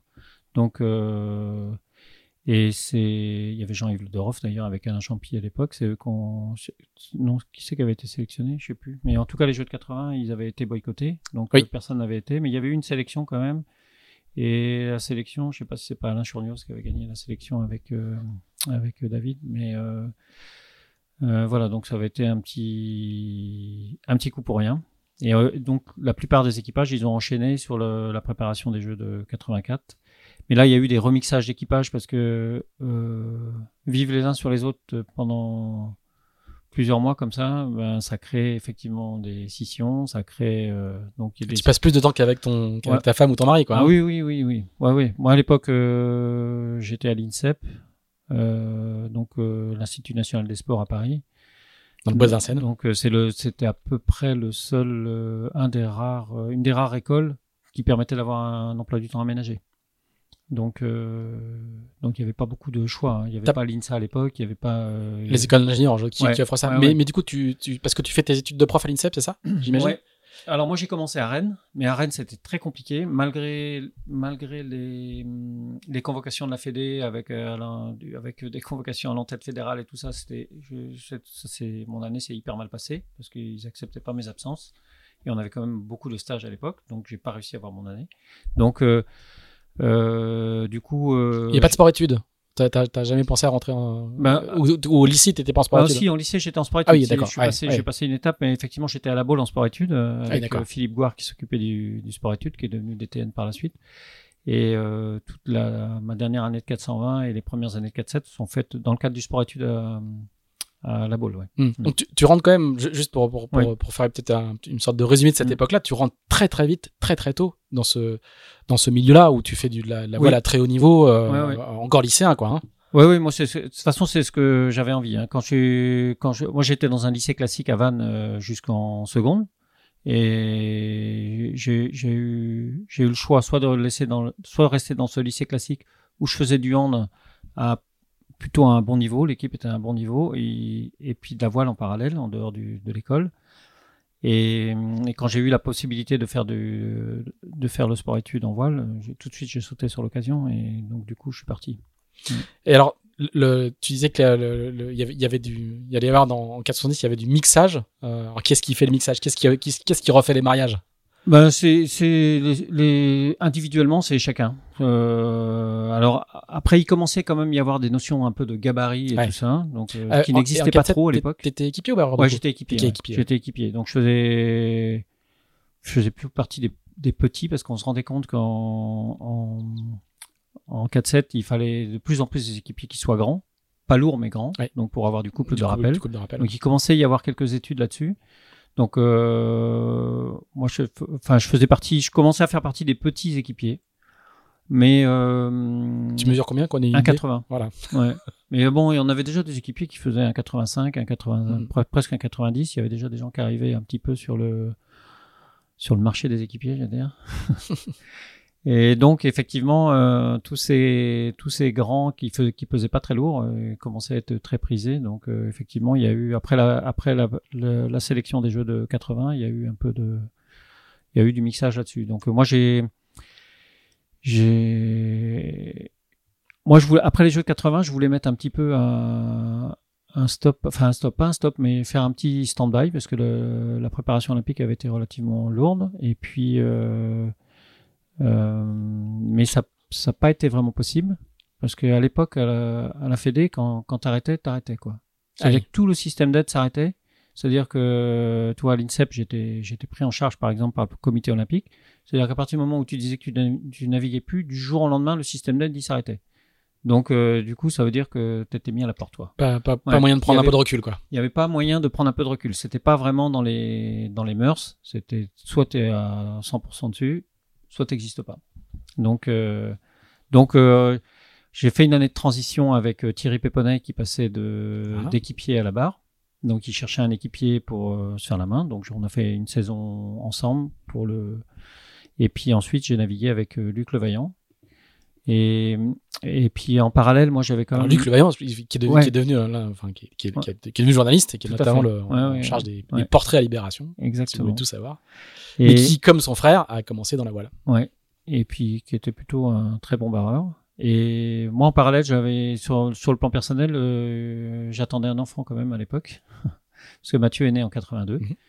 Euh, donc, on a eu, moi, j'avais vingt-deux ans. Donc, euh, j'ai eu un enfant jeune. Donc, ça a perturbé un petit peu, on va dire, c'était un, ça devenait un petit peu compliqué. Mais, euh, pour la Fédé, euh, il fallait que j'arrête. Pour euh, beaucoup de gens, euh, c'était pas compatible à l'époque. Mais bon, on a réussi quand même à, à combiner les deux. Et comment t'as fait du coup, t'as, t'as, ouais. t'as forcé le destin ou tu Ouais, t'es... alors j'ai, c'est vrai que ces deux années-là, la quatre-vingt-un et quatre-vingt-deux, ça a été un petit peu compliqué sur le plan sportif. On était vraiment un petit peu euh, en dessous parce que j'avais, il y avait d'autres problématiques à gérer. Mm-hmm. Et puis euh, quand ouais, tu, puis il fallait gagner sa vie, quoi. Enfin... Il fallait gagner sa vie. Il fallait quand t'es et puis euh, tu navigues un peu à contre-cœur quand même mm. quelque part parce que mm. t'es parti quand même une bonne partie du temps. Donc, un, c'est un peu à contre-cœur. C'est vraiment des, Maintenant, c'est des choses qui se, qui sont mieux gérées. Je pense que les athlètes, quand ils ont besoin de faire une pause pour des raisons personnelles, pour des raisons professionnelles ou autres, ça, c'est mieux accepté et c'est mieux géré. Et ça rentre complètement dans le... Oui, on a l'une, ouais. l'une de nos plus célèbres médailles olympiques, de nos deux plus célèbres oui, médailles oui, olympiques oui, oui. femmes, sont, sont mères de famille ouais, tout à fait. et emmènent, emmènent leurs enfants. Ouais, avec ouais. Elles, et, et quand on les entend, a bien changé, c'est, c'est, l'époque a changé, mais en même temps, on se rend compte que c'est encore pas si simple. Ouais. Mais en tout cas, ça, ça rentre dans les mœurs et c'est, c'est très bien. Donc, euh, et alors... Et puis surtout, c'est pas contradictoire avec la perf. Oui, oui. Et, et, et, et encore, les femmes, c'est un autre, c'est un autre souci parce que euh, nous, les enfants, on les porte pas. Ouais, hein. oui. faut, faut qu'on soit là, mais on les porte pas. Il y a pas la réadaptation physique. Voilà, il y a pas de réadaptation physique et tout ça. Donc, euh, mais euh, à l'époque, c'était, enfin, grosso modo, j'étais, j'étais un petit peu mis sur la touche. Donc, un, un peu forcé le destin quand même en continuant à naviguer, et machin. Puis, euh, donc, on a réussi quand même à s'aligner euh, dans des bonnes conditions euh, à la préparation olympique de. de quatre-vingt-quatre, mais ça... Du coup, c'est là tu l'as fait avec Luc Le Vaillant. Ouais, j'ai fait avec Luc, mais euh, sportivement, on était quand même un petit peu à la traîne. Donc euh, voilà, donc euh, parce qu'il y avait trop de choses à combiner. Luc aussi était aussi euh, sur sa partie professionnelle, il commençait aussi sa partie journaliste commençait à prendre aussi pas mal de pas mal de poids. Donc euh, voilà, donc on a continué, on va dire, sur l'inertie, mais on n'a pas mis l'engagement qu'on aurait dû mettre pour vraiment jouer jouer la gagne, quoi. Et la P O suivante, du coup, tu, tu, comment ça se passe? Tu rechanges d'équipier ou... Ouais, alors P O suivante, là, je mets vraiment un stop parce que je, en même temps, en parallèle, je finis mes études quand même. Donc, euh, en fait, de, tout ça à la fois. Euh, ouais. Tout ça à la fois. Entre quatre-vingts, trois vies, quoi. Entre quatre-vingts et quatre-vingt-quatre, j'ai donc j'ai continué à naviguer. Euh, il y a eu la naissance de Mathieu en quatre-vingt-deux, et il fallait que je finisse mes études. Donc, euh, ça commençait à faire beaucoup. Donc euh, et en quatre-vingts, donc euh, la fin de la P O de quatre-vingt-quatre, là j'ai vraiment fait un stop. Donc euh, et et je et je suis j'ai été nommé dans le Nord comme euh, comme prof comme prof de gym. Il faut passer par le Nord a priori, donc c'est un peu obligatoire. Et puis euh, et puis j'ai bossé euh, une année dans le Nord. Et puis après j'ai il y a eu un changement de de direction à l'École nationale de voile. Mmh. Et un jour, j'ai reçu un coup de téléphone euh, quand j'étais dans le Nord, là, en disant ben, je suis en train de restructurer l'École nationale de voile, on, on va chercher des, des entraîneurs et des nouveaux profs. Est-ce que ça vous intéresse? Donc, euh, ben, j'ai sauté sur l'occasion. Et donc, et qu'est-ce qui qu'est-ce qui appelait? C'était euh, M. Saint-Marty, qui a été directeur de l'École nationale de voile pendant un petit moment. Et donc, il avait été nommé euh, à la direction là, et, et donc il cherchait à constituer son équipe. Donc euh, Donc voilà. Donc, euh, et là, comme, et comme et là, moi, l'École nationale de voile, c'est un site où je traînais beaucoup quand même euh, pendant les préparations olympiques, même, même en quatre cent vingt. Tous nos stages, tous les stages fédéraux étaient faits là. Donc euh, nous, moi, j'ai connu aussi le, l'ascension, enfin, la, la, oui, l'ascension de l'École nationale de voile et toute sa, toute sa construction et tout ça. Donc, euh, et on faisait, je ne sais pas qu'on faisait partie des murs, mais on était régulièrement T'étais là. T'étais en terrain connu, quoi. Voilà, mmh. voilà. Donc euh, c'est comme ça que mon... Comme ça que mon C V traînait aussi un peu euh, à l'E N V. Et puis pour le coup, j'imagine que le fait d'être prof, il, y a de, il doit y avoir des mécaniques de oui, mise oui. en disponibilité aussi ouais, qui ouais, étaient ouais. assez... Nous, euh... Moi, j'étais prof éducation nationale et l'éducation nationale et le, le ministère jeunesse et sport, ça marchait bien ensemble. Il y avait une co- et puis il y avait de, même une co-tutelle, non? Il n'y avait pas ouais, une co-tutelle. Ouais, ça, ça passait de l'un à l'autre assez facilement. Donc, euh, il y avait des mises à disposition qui étaient assez faciles. Donc, euh, donc voilà. Et, et, et c'est là que tu commences ta carrière de, de, d'entraîneur, enfin le, le, le début de ta carrière ouais. d'entraîneur ou tes premières activités d'entraîneur? Oui. Ouais, tout à fait. Ouais, c'est là un petit peu. Moi, j'avais passé mon brevet d'état pendant les... mes études, et donc oui, oui, c'est là que j'ai commencé à, à enseigner la voile en fait. Donc à, à un peu tout niveau, parce qu'à l'époque il y avait des stages un peu tout niveau à, à l'École nationale de voile, et mais il y avait aussi des stages de ligue et des stages avec les équipes de France. Donc c'est là un petit peu que que tu as commencé à faire du Zodiac. Ouais, j'ai commencé. À l'époque, c'était même pas Zodiac, c'était des vedettes, mais euh, ouais, ouais. Mais euh, oui, oui, c'est là, c'est là, c'est là que j'ai commencé effectivement. Ouais. Mm. Et, et alors comment com- comment tu reboucles avec le avec la, la compétition euh... Yves Loday. Mm-hmm. Yves Loday, un grand monsieur de du ah, Tornado que... et du multicoque. Voilà, parce que c'est, c'est là, fait... c'est là où tu vas changer de support. Ouais. Et ça, c'est des trajectoires assez rares dans le monde olympique. Mm. On passe rarement de, de du monocoque entre guillemets euh, au multicoque, quoi. C'est pas ouais, c'est, bah à l'époque c'est... pas du tout. Enfin, oui, oui, voilà. euh, vraiment. Donc euh, même euh, je, quand, je, quand je dis monocoque, voilà, c'est enfin juste du... quand on était en préparation olympique en quatre sept et qu'on allait faire la semaine de Kiel ou la semaine de hier où toutes les séries étaient mélangées, euh, le multicoque c'est des bateaux qui nous faisaient peur. On les voyait pas, on les voyait débouler euh, pleine balle. On dit oula, c'est ça doit être dangereux ce truc-là. Donc euh, ça nous venait même pas à l'idée. Et puis, euh, en fait, en, à l'École nationale de voile, euh, en côtoyant Yves Loday, qui, qui était souvent à l'École nationale de voile, qui cherchait à remonter un projet un petit peu pour, le, pour faire du Tornado. On a échangé, on a sympathisé, il m'a fait connaître le multicoque et en multicoque, il m'a tout appris. Donc euh, ça a été vraiment euh, une bascule et puis une découverte pour moi qui a été euh, hyper bénéfique. Et puis on ne pouvait pas trouver, tomber sur meilleur prof à l'époque. Donc euh, et c'est comme ça que j'ai démarré avec lui en, en soixante-dix-sept. En, pas en soixante-dix-sept, non, en quatre-vingt-sept. quatre-vingt-sept. Ouais. Donc il euh, y a eu un petit trou quand même. Hein. Donc, euh, mais euh, entre-temps, j'avais fait un petit peu de Hobby quatre seize pour voir un petit peu ce que c'était le multicoque. Et, euh, et ici, euh, quand même, on a... Yves, il m'avait aussi... Euh, comme j'avais un passé de régatier, un passé en équipe de France, il y avait quand même... Yves était sollicité aussi en course au large, un petit peu avec notamment euh, Jet Service. Et, Jet, et, Jet, et Yves, il m'a amené sur euh, Jet Service, sur le Tour de l'Europe. Euh, donc c'était le, quel numéro celui-là? C'était le Cata, c'était... Le, le quatre ou le cinq? Voilà, moi je... Ouais, je sais plus. Euh, c'était celui qui a servi de base pour Commodore après. Donc, d'accord. Euh, donc voilà, donc c'était un gros Tornado en fait à l'époque. Donc, euh... oh, très gros quoi. Ouais, plus très gros. Ouais. Donc euh, c'était le premier ultime on va dire. C'est-à-dire que parallèlement, là, là on, depuis le ouais. début on est que dans la, dans, dans la voie olympique, mais ouais. parallèlement, ces années quatre-vingts là, c'est la grande époque des très grands catamarans, ouais. essentiellement des catamarans d'ailleurs, ouais. hein, la très grande époque des multicoques, ouais. avec euh, beaucoup de sponsors, des gros projets, des gros bateaux, et c'est le début de la professionnalisation, ouais. enfin, c'est une première ère de la professionnalisation de la voile de compétition, et, et c'est aussi le début des, des transferts, comme, comme tu l'incarnes. Ouais. On se dit, sur ces bateaux-là à grande vitesse, qui sont les gens qui sont les mieux qualifiés pour barrer ces bateaux-là ouais. longtemps, euh, à très haut niveau et très vite. Eh ben, c'est les gens qui viennent de la voie olympique, quoi. Ouais, en fait. Euh... C'est nouveau, hein, c'est, les, c'est les débuts ouais, de ça. Oui, c'est hein. vraiment les, le tout début, hein. Donc, euh, et il y avait euh, donc les gens, les gens issus qui avaient fait que de la course au large. Et effectivement, ils avaient un, un, un déficit dans ce dans cette pratique-là. Ils connaissaient très bien le large, mais sur ces bateaux-là, ils connaissaient pas parce que les bateaux devenaient de plus en plus légers, de plus en plus euh, pointus. Donc, ils avaient besoin. Ils sont venus chercher des connaissances dans les dans, dans les gens qui faisaient des petits bateaux. Et puis, euh, et puis il y avait aussi euh, la naissance des, des, un petit peu des premiers Grands Prix, même si c'était euh, assez marginal à l'époque. Et donc, il y avait un peu plus de régates au contact que ce qui pouvait se passer au large. Donc, euh, ils avaient besoin de barreurs, ils avaient besoin de tacticiens. Et c'est comme ça qu'on s'est retrouvés un petit peu dans, dans, dans ces équipes de course au large. Alors, ça a commencé avec Jet Service. Après, ça a enchaîné avec euh, Laurent Bourgnon et puis Primagaz, Jean Morel avec Elf Aquitaine. Enfin, on s'est retrouvés... Euh, effectivement coopté assez vite dans ce milieu-là, parce qu'il y a eu la naissance des Grands Prix, parce qu'il y a eu de plus en plus de régates au contact, parce que les bateaux étaient de plus en plus extrêmes, je dirais, de plus en plus légers, de plus en plus fins, donc euh, ils avaient besoin de la connaissance des gens du, du petit bateau. Et toi, en fait, du coup, tu fais quasiment en même temps le, la découverte du large, d'une part, ouais. et, et la découverte du Tornado, quoi. Ouais. T'arrives, euh, tu, tu fais les... En quatre-vingt-sept, on a fait la course de l'Europe avec la construction de Jet Service, je ne sais plus quel numéro. Et on a fait la course de l'Europe en juillet deux mille, euh, mille, enfin, dix-neuf cent quatre-vingt-sept.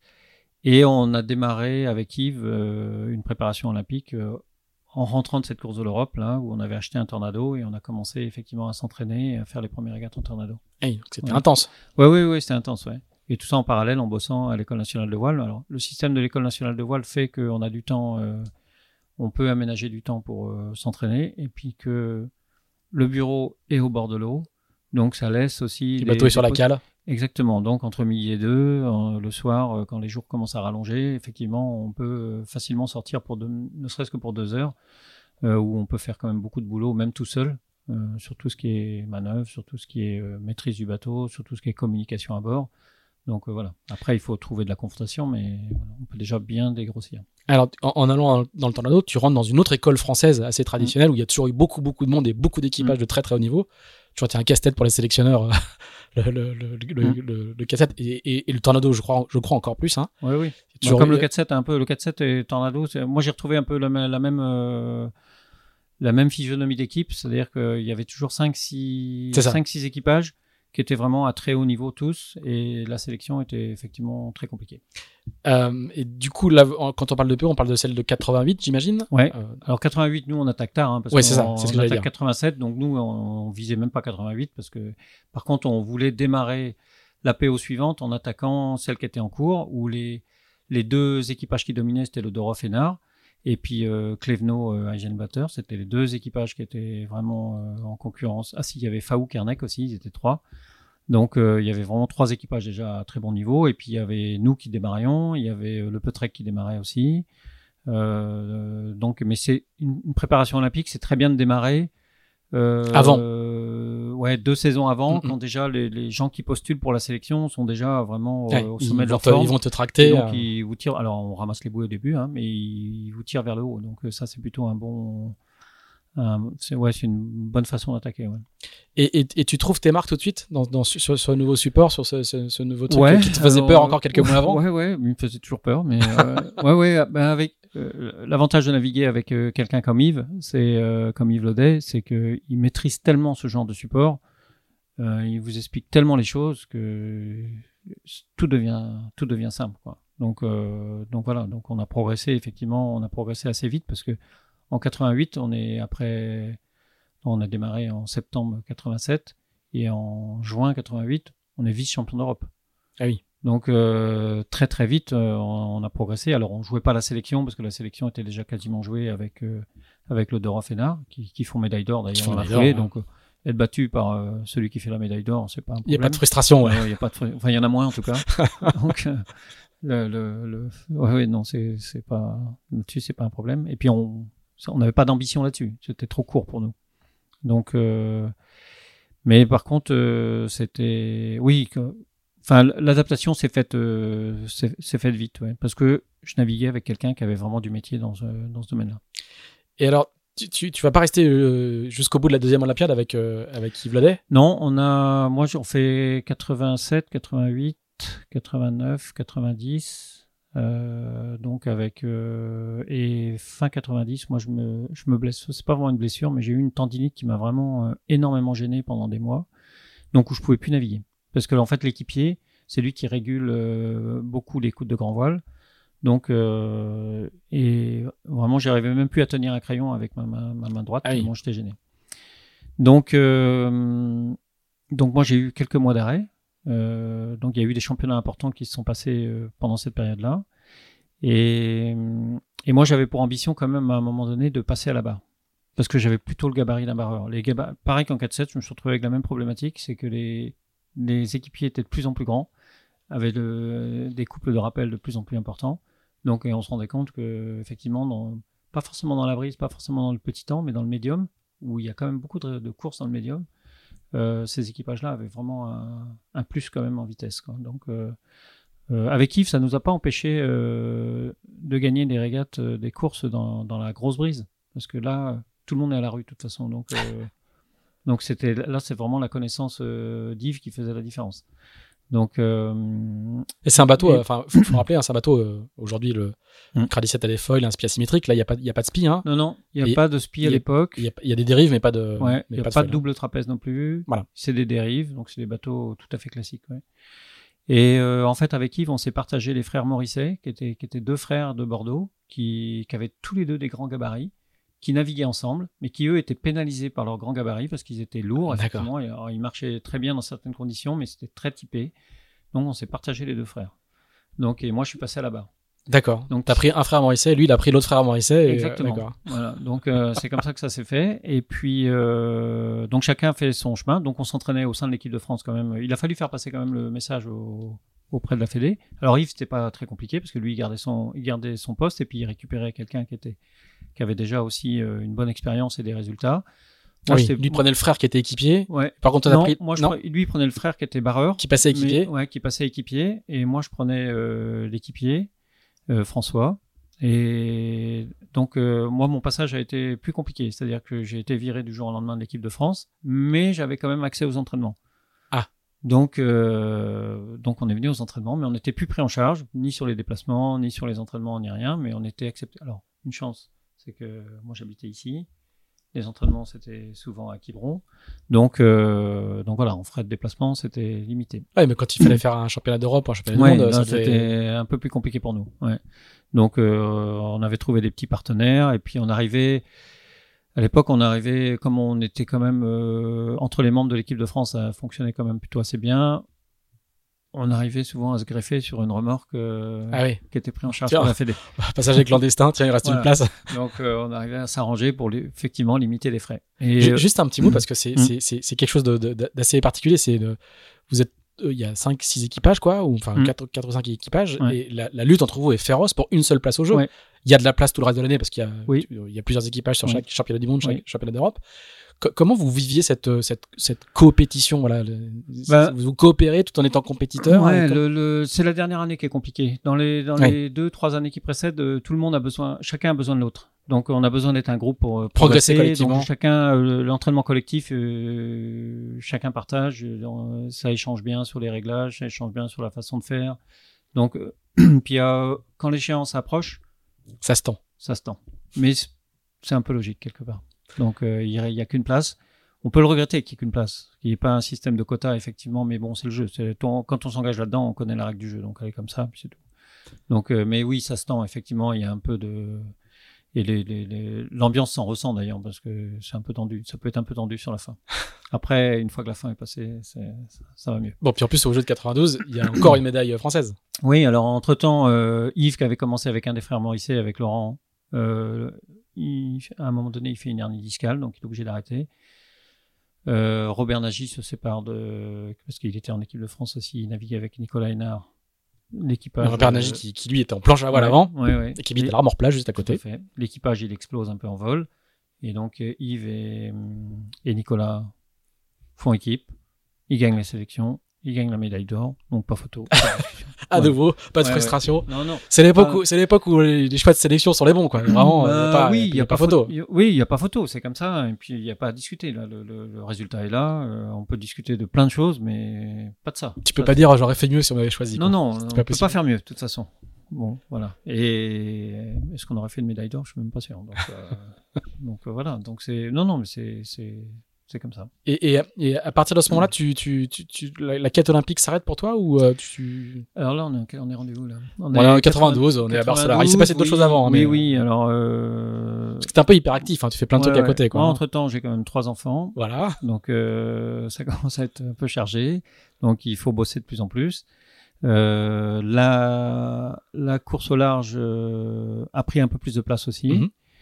Donc, euh, le circuit... Alors, je ne sais pas si le circuit Orma, il a encore vraiment démarré, mais il commence, il, c'est ouais, vraiment ouais, prémisse. Donc, commence. il commence à y avoir quand même quelques bateaux, quelques grands prix. Donc, ça, com- ça commence à occuper du temps. On est, pour la petite euh, anecdote, on n'est toujours pas professionnel. Hein. On n'est pas payé pour ça. Hein. Ouais. Contrairement à maintenant où, quand il y en a un qui bouge le petit doigt, il faut qu'il soit payé. À l'époque, on est... Ouais, tu fais un grand prix sur, sur Primagaz, t'as, t'as, ah, jamais, t'as pas un chèque, jamais t'as des, touché... Euh, t'as des polaires, euh, t'as, t'as une polaire, un t-shirt et puis ouais, euh, et le plaisir de... Et encore pas toujours. Faut souvent la rendre des fois entre deux grands prix. mais, mais oui, et puis ça fonctionne, bon. euh, ça fonctionne comme t'as ça. T'as le plaisir de faire un voilà, board de reaching puis, à trente puis nous, nœuds. Euh, ouais, puis nous, on apprend énormément. Donc, et puis on côtoie euh, bah, une autre population en fait, hein, parce que c'est des mondes qui, qui sont un peu hermétiques, qui se croisent pas beaucoup. Donc, euh, donc c'est une vraie richesse. Donc, euh, et effectivement, tu, tu croises les, ou tu navigues avec les, les Laurent Bourgnon, les Jean Morel, les Florence Artaud, euh, les Francis Joyon. Enfin, il y a quand même les Alain Gauthier. Donc, euh, oui, oui, il y a une vraie, c'est une vraie richesse. Donc, et on change un petit peu de, de monde. Enfin, on passe de l'un à l'autre. Et je fais un peu moins de voile légère, effectivement, à cette époque-là. Mais euh, voilà. et, et le large.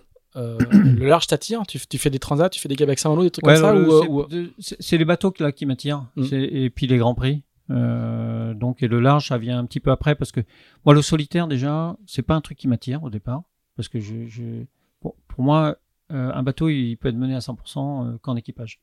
Donc, euh, quand on voit le fonctionnement des bateaux en solitaire, à l'époque, euh, on est loin d'un fonctionnement en équipage, donc le rendement du bateau, il est, il est... enfin le bateau est pas utilisé gâché, vraiment quoi. à cent pour cent. C'est un peu gâché, voilà. Donc je, j'ai, j'ai du mal à comprendre euh, les gens qui, qui font du solitaire. Je, je comprends après, en, justement en travaillant avec des gens qui font du solitaire, en les aidant à préparer leurs courses et en faisant du faux solo avec eux. Je comprends un, un petit peu, mais, mais moi le solitaire en soi ne m'attire pas plus que ça.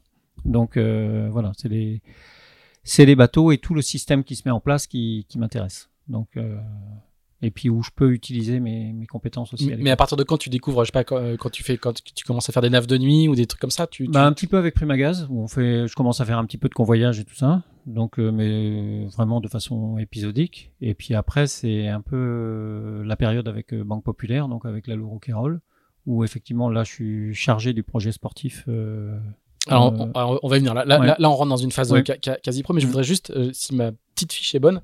Il y a quand même un moment où tu, tu on, au tout début de ce, cette, mmh. cet épisode, on parlait de la transmission, de la pédagogie. Oui. Il y a, il y a quand même un, ah oui. un, un moment dans les années quatre-vingts, un un, dans mmh. les années quatre-vingt-dix où tu, tu, tu, t'es, ouais. t'es, t'es, t'es, t'es, je sais pas comment on dit, abordé sur un parking par les, ouais.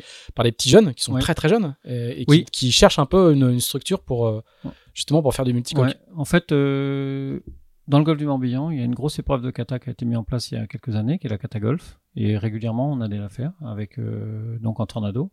Donc, euh, et euh, en quatre-vingt-neuf, je crois, en quatre-vingt-neuf, ouais, je suis abordé sur le parking avec des, des jeunes qui ont euh, dix, onze, douze ans, qui ont fait un peu d'opti en voile scolaire, qui font un peu de planche à voile, enfin qui bricolent. Et c'est vrai que chez nous, il y a quand même la culture du multicoque, entre ces épreuves de, de, en voile légère comme la catagolf. Il y avait pas mal aussi de, de raids en kata de sport qui se mettaient en place. Il y a des Primagaz, des Fujicolor, des banques qui sont à la Trinité. La Trinité était un fief de multicoque. Il y a une vraie culture de multicoque. Et ces jeunes-là, ils viennent nous dire, bah, nous, on en a marre de l'opti, on en a marre de la planche à voile, on veut faire du multicoque. Bah, je dis, les gars, ça n'existe pas, le multicoque. En... Il n'y a pas la filière, il n'y a pas non, les K L, tout, tout, non, tout, y a tout rien. Les petits multicoques de sport le, pour les enfants. Le, le multicoque pour les enfants ou les ados ou les jeunes adultes, c'est un bateau de loisirs. C'est un bateau qu'on trouve au Club Med, à l'U C P A ou dans quelques écoles de voile l'été. Mais il n'y a pas de structuration sportive. Et les, les gens d'ailleurs qui font du tornado, ils viennent du laser, ils viennent de, du dériveur, ils viennent pas. Il n'y a pas de filière. Il n'y a pas de filière. Il n'y a pas de filière. Peut-être que ça se justifiait d'ailleurs, parce que Nicolas Hénard qui fait deux médailles d'or, il, il vient du laser. Hein.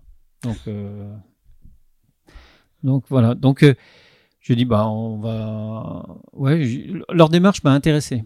Donc euh, je me suis un peu piqué au jeu. Donc, on a, il y avait euh, l'école de voile de Anne Cazeneuve, qui était basée à Aradon, qui avait quelques petits katas, justement, loisirs, des K L dix et tout ça. Donc, on a passé un petit accord avec elle pour euh, effectivement essayer de monter, alors pas une école de sport, mais euh, un peu structurer quelque chose au niveau entraînement. Et puis, on a mis en place, et puis très rapidement, on a eu dix, douze, quinze gamins qui sont venus se, se greffer à ça. Et puis, et du coup, euh, tu crées une école ou quoi ? C'est un alors, groupe informel, a, c'est quoi ? Au début, c'était, on s'est greffé sur, les, sur l'école de voile de Anne. Et puis euh, ça naviguait le samedi, un petit peu le dimanche, enfin voilà. Et puis euh, très vite, euh, on a mis quelques entraînements en place.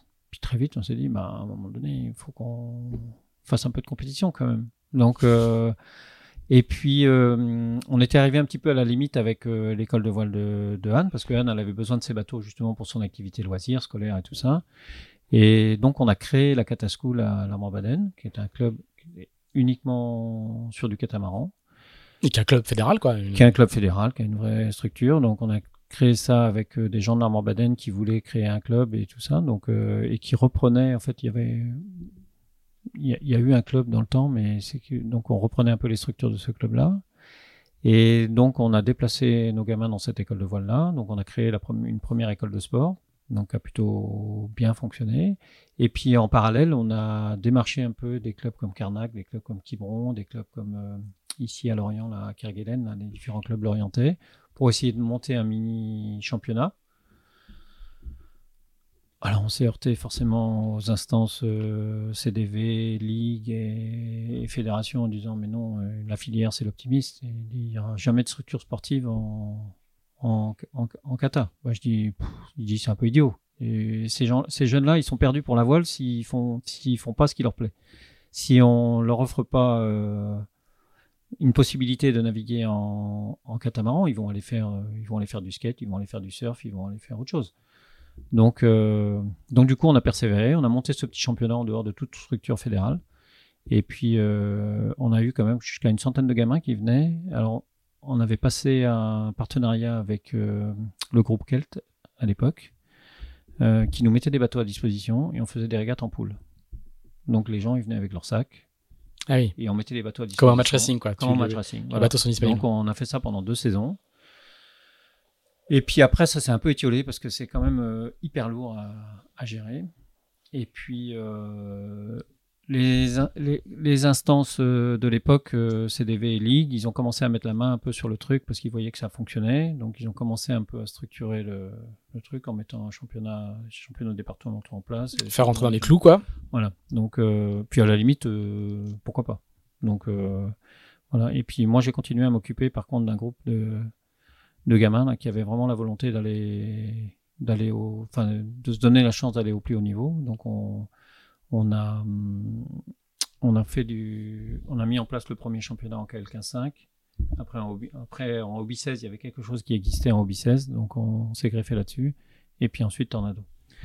Donc et, et là-dedans il y a quelques noms effectivement. Ah, il faut les donner parce que tu les as, tu les as rencontrés quand ils avaient dix douze ans, mais ils ont fait des belles carrières. Donc ouais, il y a... ouais. Ben il y a, ben il y a Billy Besson déjà qui était dans ouais. le lot. Il y a euh, euh, Pierre-Antoine et puis François Morvan. Les, les frères Morvan. Ouais. ouais. Donc euh, Pierre-Antoine qui aujourd'hui s'occupe de la voile réincidence et qui a eu une grosse carrière en match race et puis qui a en monocoque. et en monocoque après que j'ai récupéré aussi sur les projets Tours, mais on en parlera peut-être tout à l'heure. Ouais. Et puis euh, Arnaud Jarlégan aussi, hein, donc, euh, qui euh, aujourd'hui bosse un petit peu pour Lorient Grand Large et puis qui a, eu, qui a été sur la coupe aussi avec euh, Franck. Euh, Camas. Camas, ouais. Il y a Mathieu Vandame aussi. Mathieu Vandame qui, qui aujourd'hui... C'est J P euh, et sur la coupe. Exactement, qui est, qui est dans le, l'équipe de Quentin Delapierre là aujourd'hui. Et puis euh, bah, Mathieu, mon fils, qui était aussi dans ce groupe-là.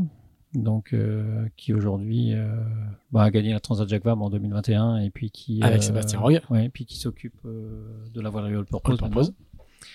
Euh, donc voilà quelques noms, j'en oublie certainement, mais il euh, y a Romain Moto aussi qui était avec nous, qui, a, qui, a, qui s'occupe aujourd'hui du chantier Fontaine-Pajol.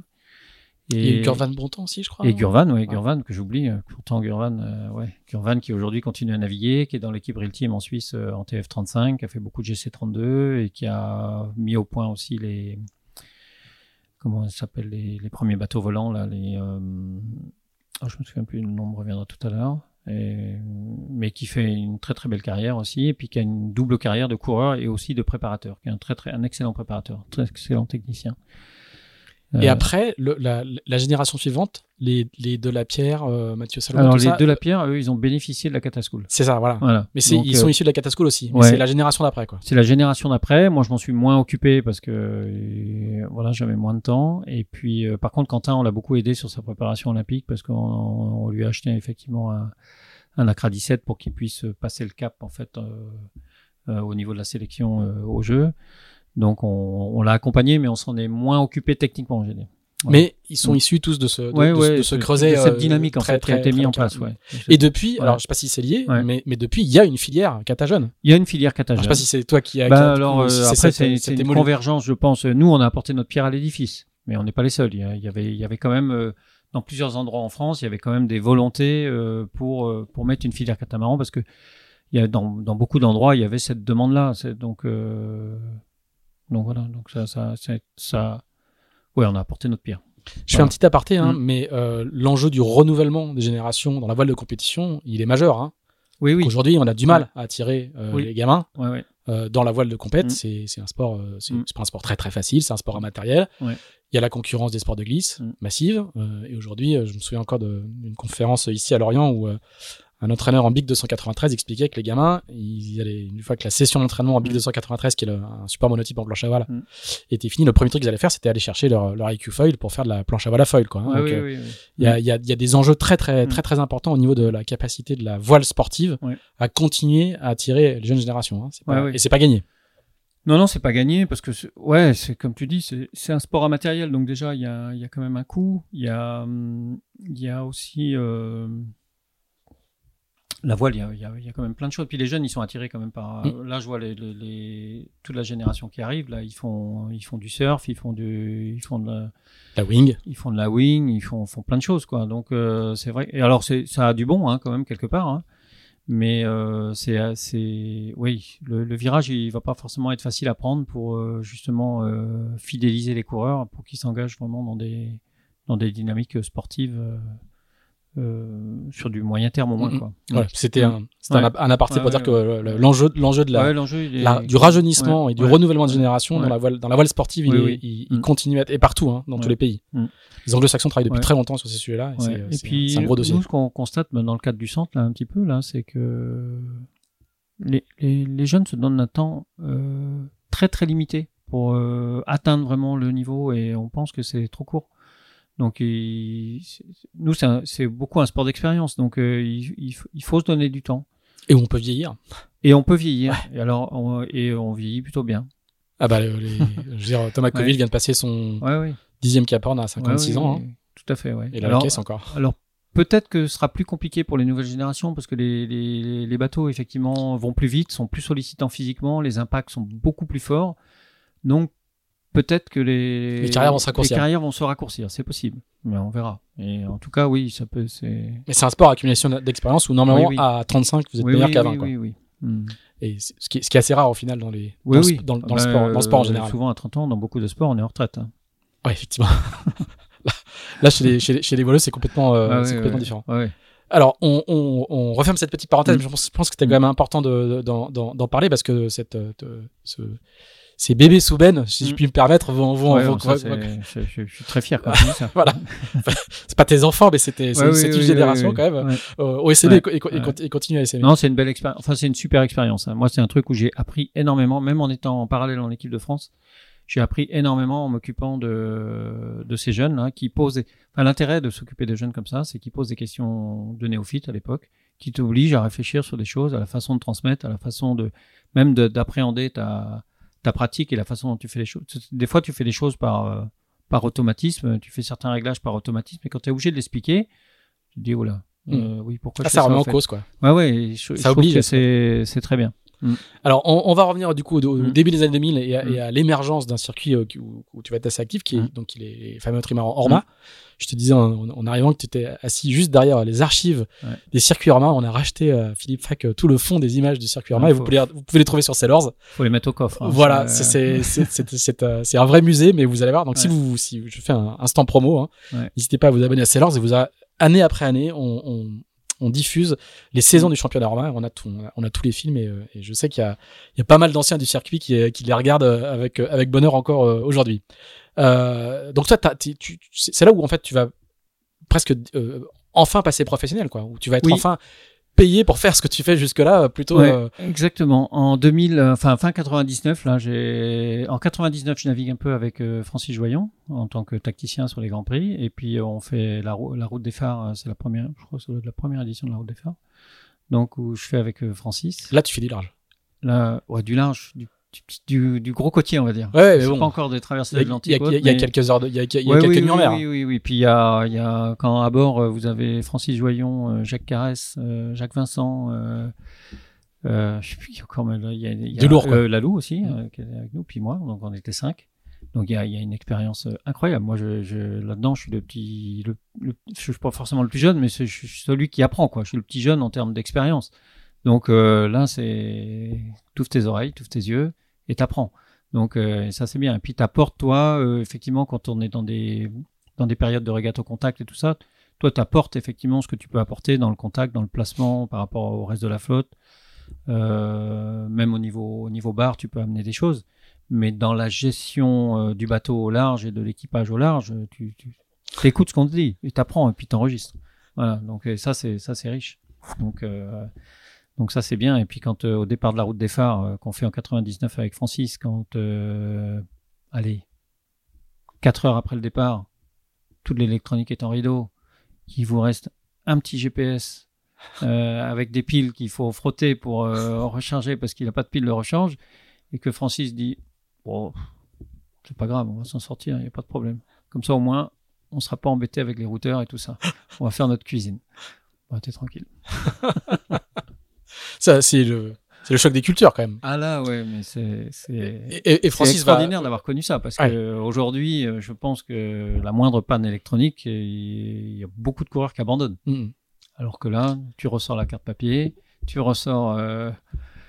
Enfin, oui, tu fais une nave à l'ancienne. Mmh. Et puis. Et, et surtout à cette époque-là, Joyon est, est encore dans ce circuit-là, mais il, il va assez vite en sortir parce qu'il n'est oui, pas, oui, c'est pas en adéquation c'est, avec son c'est fonctionnement. Pas son truc, ouais. Et, ouais. C'est, et, ouais. et, et, c'est, et c'est pas son truc. Ouais. Mmh. Euh, mais, mais parlons quand même de, de, de, de, de ces bateaux parce qu'ils ont fait rêver des, mmh. des générations. Ils, ils, tous ceux qui ont participé au circuit Irma en parlent encore avec des mmh. trémolants dans la voix. Mais c'est le, je, je, c'est les prémices de C L J P quoi aujourd'hui quoi. C'était, alors, ouais. c'est pas, on marche pas à cinquante nœuds, mais il y a un circuit organisé, il y a une dizaine d'équipiers, il ouais. y a une dizaine de grands prix par an. Euh, il faut faire de la course au large à côté. Enfin, c'est, c'est, c'est, c'est quelque chose de très particulier quand même. Ouais, bah, c'est un, moi c'est le meilleur circuit que j'ai jamais connu. Et je pense que les gens qui l'ont pratiqué, je pense qu'on n'a pas beaucoup fait mieux. Euh, les bateaux étaient magiques déjà, et puis euh, la structuration du circuit avec des courses en équipage, des courses en équipage réduit.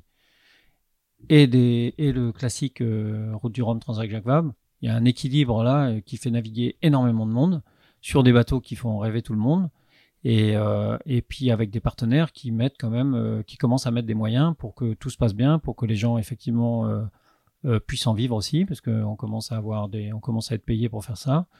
Donc, euh, euh, comment il s'appelle, Philippe Fac qui a mis en place ce circuit, et on ne peut que le remercier parce qu'il a mis un truc en place là qui est magique. Et puis qui avait, qui commençait aussi à avoir des, des, des retransmissions. Enfin, il... c'était, c'était télévisé, ouais, ouais, ouais, ouais, c'était télévisé. Euh, hein. Ouais, oui, là, c'est, c'est, c'est, ouais, oui, c'était quand même bien. Et puis d'avoir ça chez soi, quoi. Oui. Donc c'est quand même. Pas... fallait aller à Dieppe quand même quelquefois. Oui, ou fallait... oui, à Fécamp, à Fécamp, qui était un des hauts lieux de des grands prix, ouais, de fameux oui, oui, en Fécamp, oui, avec ouais, les, ouais. les, les, fala- les falaises ouais, au fond. Ouais, ouais. Euh, toujours de l'image. Oui, oui, ça a été, cette période était extraordinaire. Et puis ça a réuni euh, des gens de qualité. Et puis euh, donc euh, oui, oui, c'était. Et puis il y a eu une évolution dans les bateaux qui a été assez rapide en fait. Hein. Donc. Euh... Et c'est les prémices, comme tu dis, de ce qui se fait maintenant. Ouais. Donc, et alors toi, quand tu arrives mmh. chez, chez Banque Populaire, euh, euh, tu, c'est toi qui tu, tu vas mettre en place en fait un, le premier fonctionnement sportif professionnel. C'est-à-dire que tu vas mettre en place les entraînements, la mmh. sélection des équipiers. Tu, tu vas tu vas structurer ça. Au, à l'époque, on oui. c'est pas qu'on en recrute pas du tout le mec qui est sur le ponton, mais mais il euh, y a pas forcément des entraînements euh, oui. bah, comme on fait en voile olympique, quoi. Ouais. Ouais, ouais, ben c'est un peu pour ça qu'ils sont venus me chercher. Donc, euh, et euh, effectivement, on, on, déjà, on prépare une équipe, c'est-à-dire qu'on on cho- on choisit un équipage. Ouais. Donc, on fait, on fait une sélection et puis on choisit un équipage. Après, on a un programme, on a un programme d'entraînement. On met en place aussi euh, les premiers suivis un peu avec un kiné et puis avec un médecin et puis avec euh, avec de la préparation physique. Donc, on structure vraiment le le, le... ouais, c'est je pense qu'il y avait, sportif, y avait je pense qu'il y avait quasiment pas d'équipe qui était qui, qui avait ça même. Mais c'est ça, alors c'est ça qui ouais, paraît fou aujourd'hui, ouais. c'est que c'est nouveau. C'est oui, que oui, c'est oui, nouveau. Oui, aujourd'hui, c'est, c'est la norme. C'est nouveau. Pour moi, c'était pas nouveau parce non, que pas dans le fonctionnait mais... comme ça euh, déjà euh, et puis dans beaucoup de sports, il fonctionnait comme ça et pour moi, c'était une ineptie qu'en voile avec un circuit pareil que on n'ait pas un équipage qui soit le plus stable possible, qui soit entraîné et préparé à ça et puis et puis donc qui puisse en vivre parce que euh, c'est bien gentil de demander à du monde de venir euh, tant de jours dans l'année et puis euh, que les gens ils galèrent à côté donc euh, donc voilà donc euh, et euh, Banque Populaire a été le premier sponsor effectivement à, effectivement à, à, à vouloir aussi ce, cette organisation là donc euh, et c'est un choc de culture ça, ça, ça, ça se passe bien ou euh, ouais, tu leur dis bah, non ce soir c'est pas tes poulets et, ou, non non c'est, ça, ça, c'est, ça s'est plutôt bien passé parce que le circuit était quand même exigeant il y avait quand même aussi des, des objectifs de résultats donc euh, mine de rien, les gens qu'on choisissait, ils avaient une culture sportive. Donc, euh, ils voyaient bien comment ça se passait aussi dans les autres sports. Et en voile, on était quand même, en, à l'époque, on était complètement en décalage avec ça. Donc, euh, oui, oui, ça, c'est, ça a été bien accepté. Les, les anciens de la course au large, des fois, ils, ils, éventuellement, ils pouvaient mettre un peu de... pas de frein, mais... C'est, quand ils disaient non, c'est... pas de clope, pas de clope après la manche. Oui, alors ça, ça a été compliqué, hein, quand même. Il y avait quand même beaucoup de fumeurs dans ce milieu. Mais, euh, mais oui, c'était, c'était, c'était les prémices. Même quand on a commencé à arriver sur les Grands Prix avec un préparateur physique et puis un, un kiné, il y a certaines équipes qui rigolaient un peu. Ouais, qui se moquaient. On, ça on, va, les gars. Euh, ouais. Puis finalement, tout le monde s'y est mis. Hein. Mmh. Donc, euh, parce que effectivement, si, si tu as les moyens de mieux faire récupérer l'équipage avant le, avant le, enfin le soir, la manche du dimanche, le lendemain, ouais. ben, tu es plus performant le lendemain. Donc, euh, donc voilà. Mmh. Alors, tu, tu vas faire trois saisons chez Banque Pop, c'est ça, je crois. Hein. Et donc, euh, alors deux mille, ça a été une saison un peu compliquée parce que il y a eu un premier bateau de chez Lombard qui a cassé pendant le, la transat anglaise. Donc, il y a eu un deuxième bateau qui a été mis en construction. Donc, on a fait deux mille, deux mille un, deux mille deux, deux mille trois. Moi, j'ai arrêté fin deux mille trois pour, pour différentes raisons, mais euh, c'est moi qui suis parti de chez Banque Pop. Ouais. Mm. Je devais faire la Jacques Vabre avec Lalou. D'accord. Et puis on ah. est donc on avait fait les qualifs, on avait tout fait. Donc je, je me... on va dire que là je me mettais à la course au large. C'est ça, c'est ce que j'allais dire. Réduit, parce que jusqu'à maintenant j'avais fait les, je faisais les grands prix, je faisais les courses aussi genre euh, Route des Phares où ouais. il y avait Cherbourg-Rimini. Ce que t'appelles les gros côtiers quoi. Des gros côtiers, très gros côtiers. Mais bon, c'était déjà un apprentissage du large effectivement. Et puis euh, Lalou m'avait proposé de faire la Jacques Vabre avec lui, c'est ce dont j'étais très content, euh, donc parce que ça, ça me permettait de mettre un pied. Euh, dans ce que je connaissais pas vraiment. Donc, euh, donc on avait fait la qualif, tout s'était bien passé, et puis on a eu une divergence sur le, on va dire sur la cellule sécu, sécurité, et donc du coup j'ai préféré partir, parce que je dis là, dans ces conditions-là, moi je pars pas. Donc euh, voilà. Et tu vas transférer, je ne sais pas si on, si on dit ça comme ça, mais tu vas changer de, de, d'écurie et tu vas tu, Alors, une collaboration moi, avec... Moi, ça a été euh... un peu compliqué, hein, parce que le... ma décision, elle a été assez brutale, elle s'est faite en septembre. Euh, ah oui, deux mille, donc, deux mois quel, avant. Ouais. Quelques, euh, quelques semaines avant le départ de la Jacques Vabre. Euh, je m'entendais très bien en plus avec Lalou, hein, c'était pas une divergence avec, euh, avec Lalou, d'ailleurs on, on a continué à se voir et tout ça, donc il n'y a pas de, pas de souci, mais c'était sur le, le, le, le contexte de, la, de l'organisation de, la, de, de, de, de l'équipe pour, le, pour la Jacques Vabre qui ne correspondait pas à ce que, ce que je voulais. D'accord. Et donc, ça a été un tout petit peu compliqué. Donc, je suis passé par une période de chômage parce que euh, voilà, mon contrat s'arrêtait au mois de décembre. Donc, euh, voilà. Et puis, euh, après, j'ai navigué en deux mille, euh, ça c'était deux mille quatre. Ouais, il y a Franck qui m'a demandé de voilà. naviguer avec lui. Donc, euh, pour faire euh, Québec-Saint-Malo. Et puis, pour faire la mise au point un petit peu, pour l'aider dans la mise au point du Groupama deux. deux. Ouais.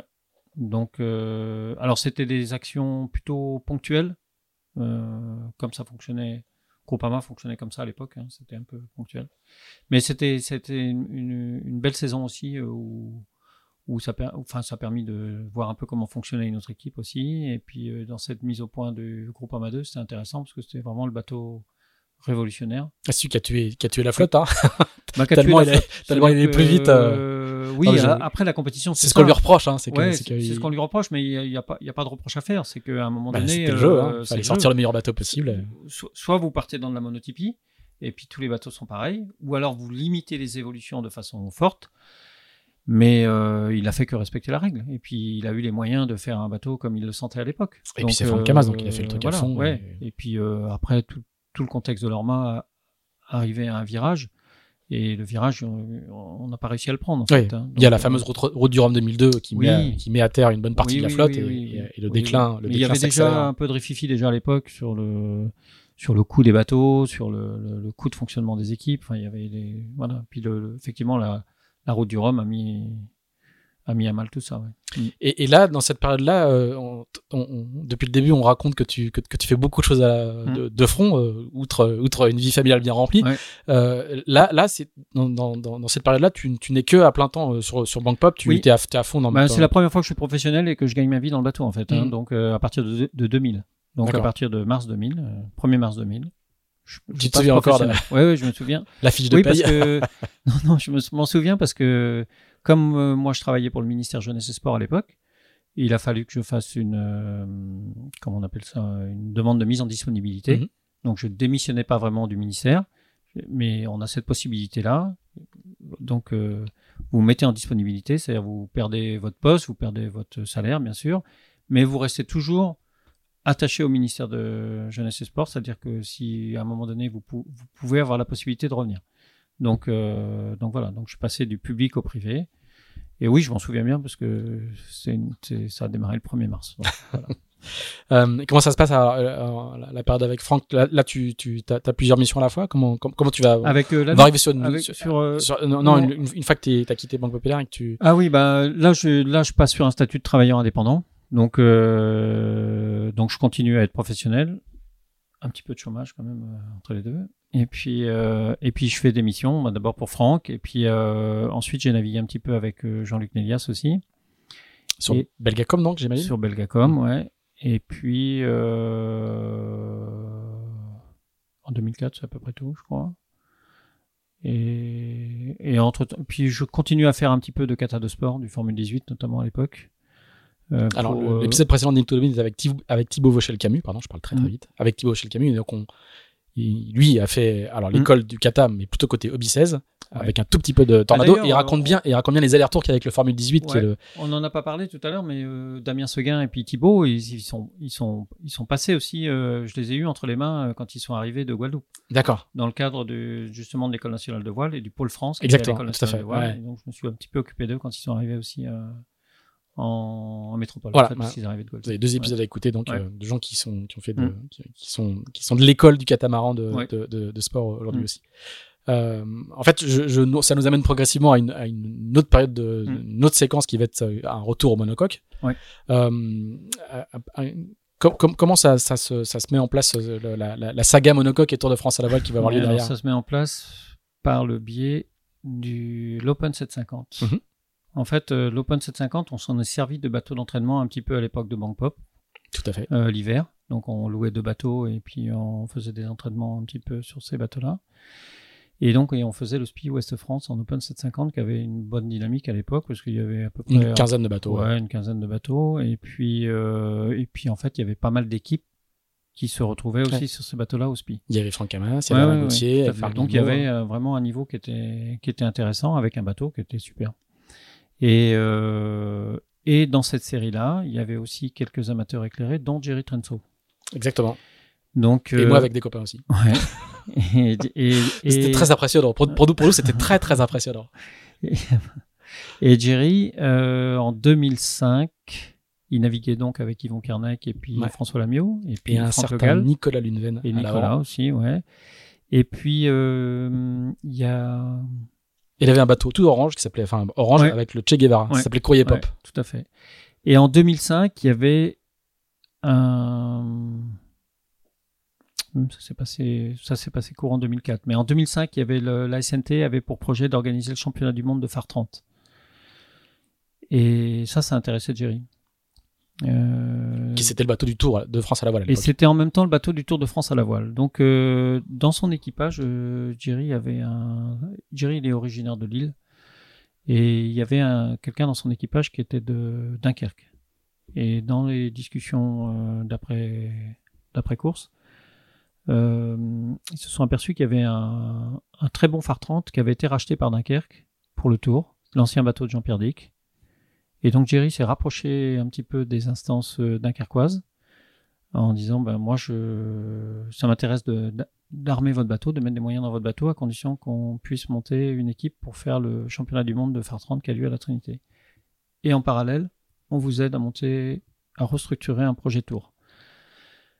Parce que euh, Dunkerque à l'époque avait, avait continué à faire le Tour, avait acheté ce bon bateau à Jean-Pierre Dick, mais avait lancé un projet jeune qui fonctionnait pas bien. Ils arrivaient à faire le Tour tous les ans, mais ils n'arrivaient pas vraiment à bien se préparer, donc ils ramassaient plutôt les bouées, donc le projet était un petit peu décevant. Donc, euh, donc du coup, l'arrivée de Jerry dans le, dans le système dunkerquois, euh, ça leur a bien plu, parce que ça a permis un peu de structurer l'équipe. Et donc euh, Jerry, il a monté son équipe pour faire le championnat du monde de, de, de Phare trente à la Trinité. Et du coup, il m'a demandé, il me dit, est-ce que tu veux pas t'occuper euh, un petit peu de structurer le, le projet Tour ? Je dis, écoute, moi, le monocoque, ça fait longtemps que je n'en ai pas fait, je connais plus. Le Tour de France à la voile, jamais fait. Je connais pas, mais en tout cas, le défi m'intéresse. Donc, euh, donc du coup, on a travaillé un petit peu ensemble. On a fait une première année sur ce Tour euh, avec ben, l'équipe de Jerry. Euh, et, et à la fin du tour, on finit huitième sur ce Tour. Vraiment, on... en bricolant, hein. Mais on avait une bonne équipe, donc déjà sur l'eau ça se passait plutôt bien. Donc euh, et, et fin deux mille cinq, après le Tour, Jerry il me dit, euh, il me dit est-ce que le Tour ça t'intéresse, est-ce que tu veux, parce que Dunkerque ils veulent continuer. Moi c'est pas ma mission de de continuer euh, sur le Tour. Donc est-ce que tu veux euh, gérer ce projet? Bah, je dis écoute oui, écoute, euh, je dis moi je pose trois conditions. Euh, un un minimum de moyens financiers, deux, euh, la liberté de faire euh, l'équipe un peu comme je l'entends, et trois, pouvoir m'entraîner où, où je veux. Euh, Pas à Dunkerque, quoi. Ben, s'il y avait eu de la concurrence à Dunkerque, oui, oui, voilà, c'est ça. Ça aurait pu ouais, être ouais. Dunkerque, il n'y a pas de problème. Ce n'est mmh. pas le lieu qui m'embêtait, c'était le fait qu'il n'y ait pas, pas, d'autres, passait, y a pas d'autres équipes mmh. là-bas, et donc... Euh, donc voilà. Et l'objectif de Dunkerque était clair. Il fallait, en trois ans, il fallait renouer avec le podium sur le Tour. Au moins jouer pour le podium. En pro, hein. En, en catégorie pro. pro. Ouais, ouais, en catégorie pro. Donc, je pose ces trois conditions-là qui sont acceptées. Et donc, euh, la, bah, l'aventure Courrier Dunkerque démarre là. Alors, juste un petit mot. À l'époque, mmh. le Tour de France à la voile est, est une épreuve extrêmement relevée. Oui. Il y a une trentaine de bateaux. Oui. Il y a pas si longtemps que ça, il y a des Kiwis qui sont venus. Il y a des équipes mmh. professionnelles. Il y avait des équipes professionnelles assez bien financées avec ouais, des coureurs ouais, pro issus de la coupe. Ouais. Euh, le, le, aujourd'hui, le, le, là, il est en train de renaître. Il, est, il oui. entame un début de renaissance. Ouais, euh, plutôt en Figaro trois. Mmh. Mmh. Euh, mais c'est, à l'époque, c'est une épreuve de référence. Et outre le fait que ça a oui. formé des générations de jeunes marins, ça, oui, c'est, oui. C'est, c'est des, on est dans ce contexte-là. C'est pas, euh, oui, oui, c'est une épreuve. Ta, ta demande n'est pas du tout, euh, euh, les, les conditions que tu poses, elles, elles sont pas, euh, elles sont pas extrêmes, hein. C'est juste non, non, non, euh, non. un projet gagnant pour le Tour. C'est ouais, ça, ouais, quoi. C'est ça. Ouais, ouais. Il y a, il y a des équipes en face qui sont costauds, qui ont, mm. qui ont les moyens de bien faire et qui ont des, des, des, des, des, des, des marins et des compétiteurs de qualité. Donc, euh... et, et, et Géry va se retirer ouais. du, du, du projet. Et Géry se retire ouais. du projet. Il se retire, euh, il se retire pas forcément financièrement, mais techniquement, il est plus, oui, il se retire. Il plus parce qu'il est, il repart sur un programme I R C classique qu'il avait connu par le passé, et voilà. Un petit mot sur Géry Transo, qui est un, un personnage de la voile française, hein, un type. C'est un personnage qui mérite d'être connu et qui a aussi permis à beaucoup de gens de Exactement. découvrir la, la, la compétition dans de bonnes conditions et qui a fait progresser beaucoup de gens. Donc, voilà, euh, qui a fait naviguer oui. beaucoup de gens, donc ouais, ouais. entrepreneur du ouais, Nord, ouais, qui, a, qui, a, qui a réussi et qui a ouais, toujours ouais. beaucoup investi ouais. dans le dans le bateau. Ouais. J'ai eu la chance de faire partie à deux reprises de ces ouais. équipages. On est, ouais. on est très très bien traités. Il y a, ouais. il y a à l'époque, il y avait, il y avait un professionnel et pas plus à bord. Ouais, mais c'est toujours le cas, je crois. Voilà, il y a, il y a, c'est que, il, que des amateurs. Ouais, voilà. Par contre, on ouais. est très très bien traités. Ouais, oui, oui, oui, oui. Voilà, et surtout, il, il est lui-même un, un, un régatier de très très haut niveau. Il, ah, barre, oui, oui. il barre lui-même, oui, il, est, oui. il, met, il met la main au charbon et c'est. Euh... Oui, oui, bah, il a d'ailleurs participé à une Route du Rhum. Il a fait Exactement. une très bonne place à un Figaro d'ailleurs. Exactement. Euh, donc, euh... C'est son voyage de noces. Ouais, ouais, non, mais il raconte un, ça aujourd'hui. Euh... C'est un super compétiteur. Ouais. Hein, donc, euh, c'est un très bon barreur, donc. Euh... Et qui a aidé beaucoup de gens. Jamais, toujours, toujours très discrètement, et qui continue à aider. Continue à aider, donc. Oui, oui. Donc, ah, c'est, c'est quelqu'un un, d'incontournable. Mais c'est pas. Une sorte de business angels du, de la voile française. C'est pas un feu follet dans la voile, quoi. Non, c'est non, quelqu'un non. qui est dans la durée là, et qui, qui aide, qui aide les gens sur différents projets. Et, ouais, et, bah, les Nicolas Luneven, les Antoine Carpentier, ouais, bah, ouais, Alexis Loison, Alexis et... beaucoup de gens ouais, ouais, euh, ouais. sont passés par la, ouais, ouais, la, ouais, la ouais. l'école Géry Transo. Ouais, ouais. Voilà, je voulais juste lui rendre hommage au passage parce qu'il a compté et il compte encore pour beaucoup de gens. Donc, moi, je me retrouve à fin deux mille cinq à la tête de ce projet-là. Donc, je, je pose ces trois conditions-là qui sont acceptées. Et puis, on commence à construire l'équipe. Donc, et, donc sans, sans raconter toutes les années, ce serait pas beaucoup d'intérêt. Mais euh, effectivement, on fait deux mille six, on finit huitième aussi. deux mille sept, on finit septième, euh, sixième. Et puis, deux mille huit, on gagne notre premier Tour. Donc, l'objectif atteint. Alors, juste, euh, mm. le, le, tu, tu, tu, tu vas mettre quand même en place une organisation euh, rigoureuse, extrêmement oui. professionnelle, mm. beaucoup d'entraînement, enfin, le, oui. les méthodes de la voile olympique oui, oui, appli- oui, appliquées, oui, appli- oui, appliquées oui. au Tour de France ouais, à la voile, ouais. et euh, ça va être assez impressionnant. Enfin, je veux dire, le, le, le, bah, le je ça, sais ça pas, va être une machine. Cas, moi, bah, je, on, va dire, on peut, on peut dire le palmarès, quoi, mais euh, pour le coup, ça va quand même ouais. être, ça va, ça va, ça va monter d'un cran le, le, l'exigence euh, d'une équipe comme celle-là sur. Euh, ouais. Sur le Tour. Parce qu'il oui. n'y a pas que le Tour. Il y a toutes oui. les saisons bah, avant. Euh, oui, oui. Il y a toutes les courses avant d'avant-saison. Nous, globalement, là. certains nous ont accusés de, de, d'avoir tué le Tour un petit peu, parce que d'avoir trop professionnalisé mmh. le Tour. Donc, c'est sûr que, bah, c'est, c'est, comme tu disais tout à l'heure, c'est, c'est une épreuve où le niveau était, était relevé. Donc, à partir du moment où tu as des objectifs de gagner, bah, il faut, il faudra il encore faut bosser. Mieux, mmh. Donc, euh, effectivement, on avait beaucoup de jours d'entraînement. On a mis des moyens aussi sur la préparation physique, sur le, sur, enfin sur tout quoi, sur la logistique, sur la préparation des bateaux. Euh, on a mis des moyens sur tout. Donc euh, et on avait des partenaires qui nous qui nous suivaient, qui, enfin ils savaient aussi où ils allaient. Donc c'était euh, quoi le, le, le budget de, à l'année de, de, de l'équipe? Ah, on a démarré avec euh, la première année, on a démarré en deux mille cinq euh, avec à peu près à peu près cent soixante-dix mille euros et on a fini euh, la dernière année en deux mille quatorze avec quatre cent cinquante mille euros. C'est pas des énormes budgets. Non, hein, non parce que mais... c'est un équipage. Hein, il faut, il y a une ouais. quinzaine de permanents à bord. Ouais. Mais, enfin, pas des permanents, mais des jeux de, non, d'équipiers. Non, mais, ouais, ouais. Nous, par exemple, sur le sur le Tour, on est on est une quinzaine de personnes à se déplacer et, et, et être là en permanence sur la totalité du Tour. Donc on, rien qu'en frais logistique sur le Tour, déjà, c'est important. Donc. Euh... Et puis euh, le temps des campings est fini. Et puis euh, oui, on, oui. Mm. Euh, c'est chambres d'hôtel, préparation, oui, oui. nutrition, et cetera. Ouais, et cetera, ouais, et cetera Ouais. Ouais. Donc euh... oui, oui, on a essayé de structurer ça de façon sérieuse. Donc, euh, et quand on est arrivé sur le Tour, là, pareil qu'il y a quelques années en arrière, il y a, plein, il y a pas mal de, d'équipages qui sont un peu foutus de nous. Ils, ont, ils viennent du multicoque, lui, on ne va jamais trop le voir. Puis bon, en trois ans, on, a, on atteint notre, notre objectif. Donc, euh, donc on a dans, dans ces trois années-là, on a restructuré un peu l'équipe. On a voilà, on a essayé du monde, on a tourné jusqu'au moment où on a, où on a eu, où on a trouvé la bonne formule.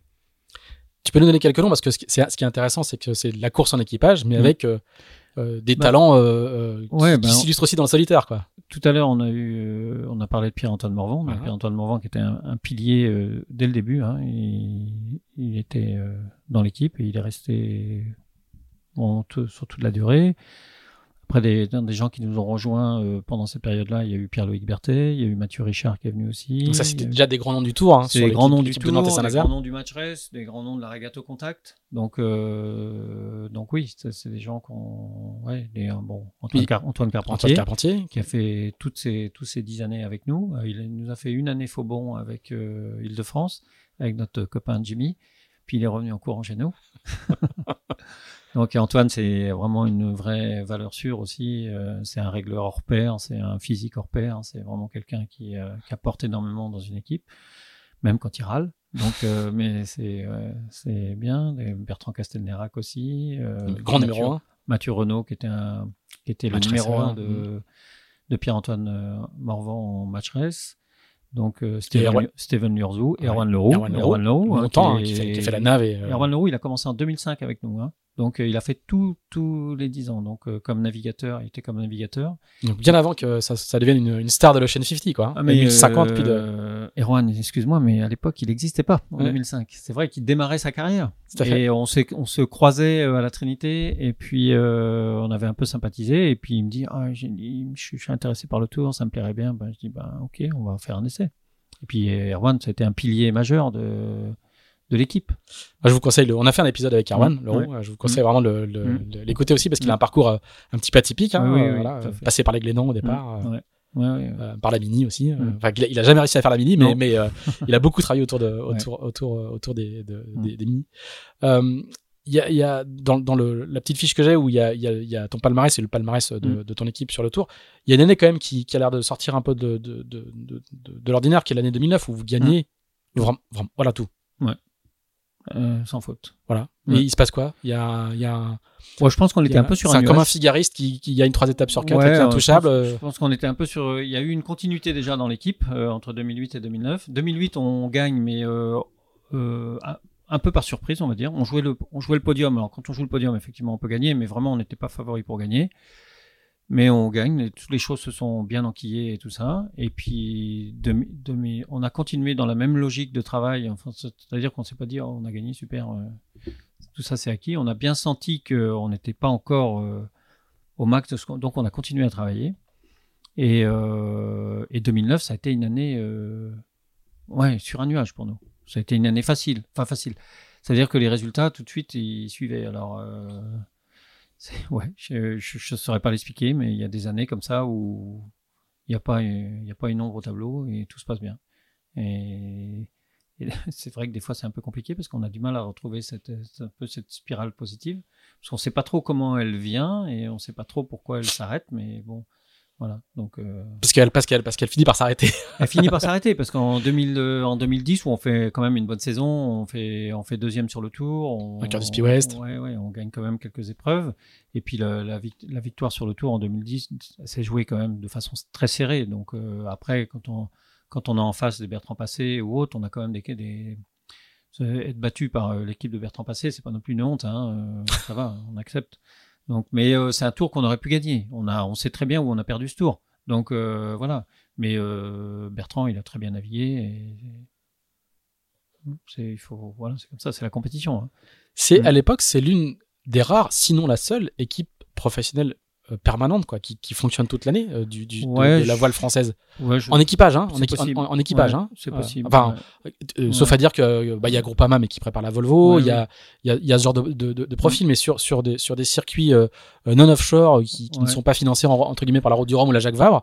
C'est la c'est la seule équipe d'équipage, quoi. Ouais, c'est possible. Je, je saurais pas te dire, mais c'est possible, ouais. Il y a, il y a... Bah j'ai cherché un petit peu, mais j'ai ouais, pas. Ouais, euh, ouais, comme il y a eu le Coram Sailing Team à une époque, il y a eu euh, voilà. Il y a, c'est vrai il y a... que des équipes contre qui on jouait à l'époque, c'est-à-dire euh, les les Hierrois, la T P M avec euh, Fabien Henry, euh, l'équipe de Bertrand, c'est c'était plutôt plus ponctuel que nous. Ouais.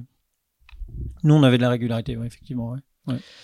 Mm. Euh, voilà, c'était juste, juste ouais, je voulais oui. souligner cette spécificité ouais, parce ouais, que ouais. les autres équipes permanentes, elles sont plutôt ouais. pour, le, pour les courses, les oui, courses oui. d'équipage. Ouais. Et vous n'avez jamais, t'as jamais eu l'ambition de, de, de, de dupliquer cette équipe et de l'emmener sur des projets, si. sur des plus gros projets, parce que vous avez, je, je, je, c'est pas un secret, hein, le, vous, vous, ouais. vous aviez Veolia comme sponsor, qui est un ouais. très très gros sponsor, ouais.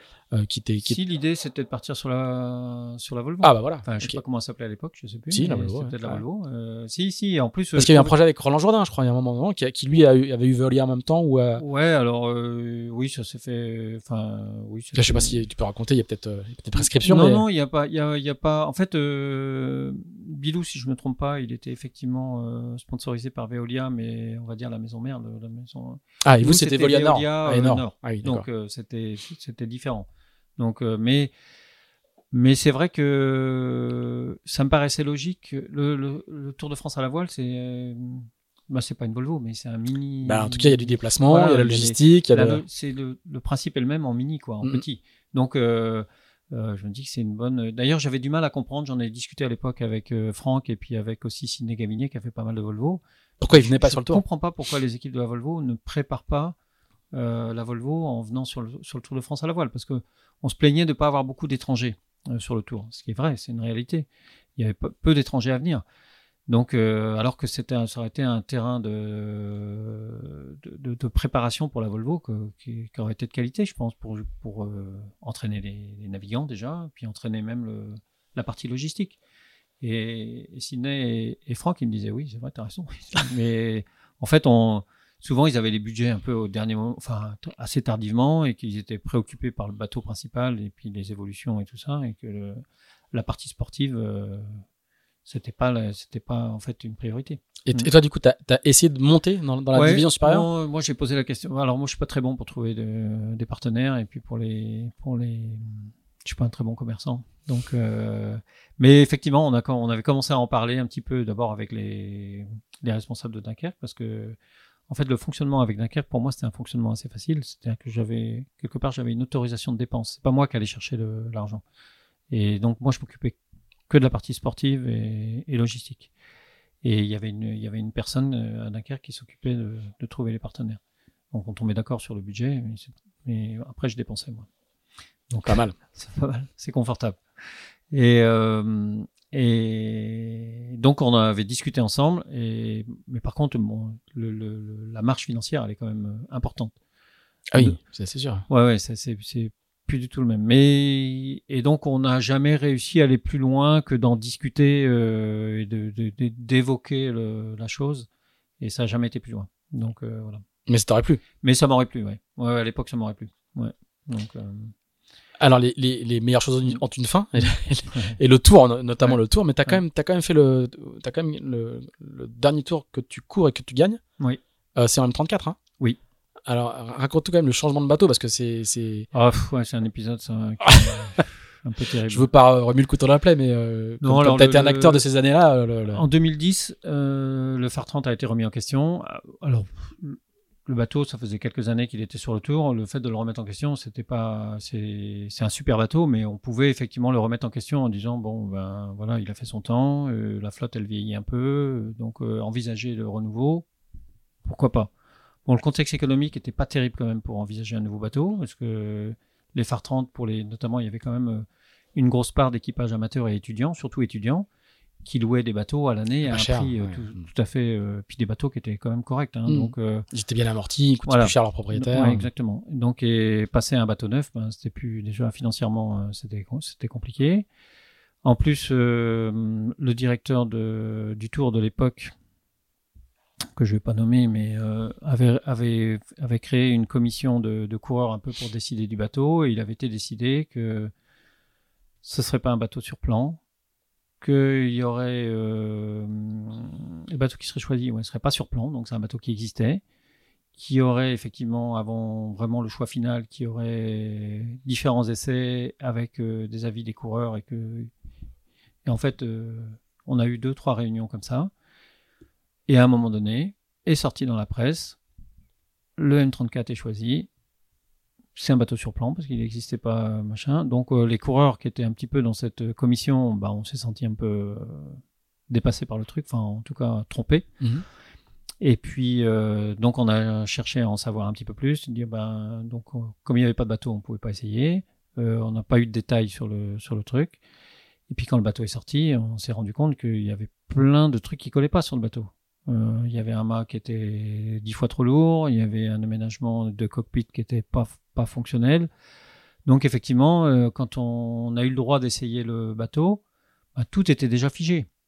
Donc, euh, ben, les avis des coureurs ont pas été terrible pour le bateau, ça c'est sûr. Et, et donc ça nuit effectivement un peu, je pense, au développement du bateau. Donc, euh...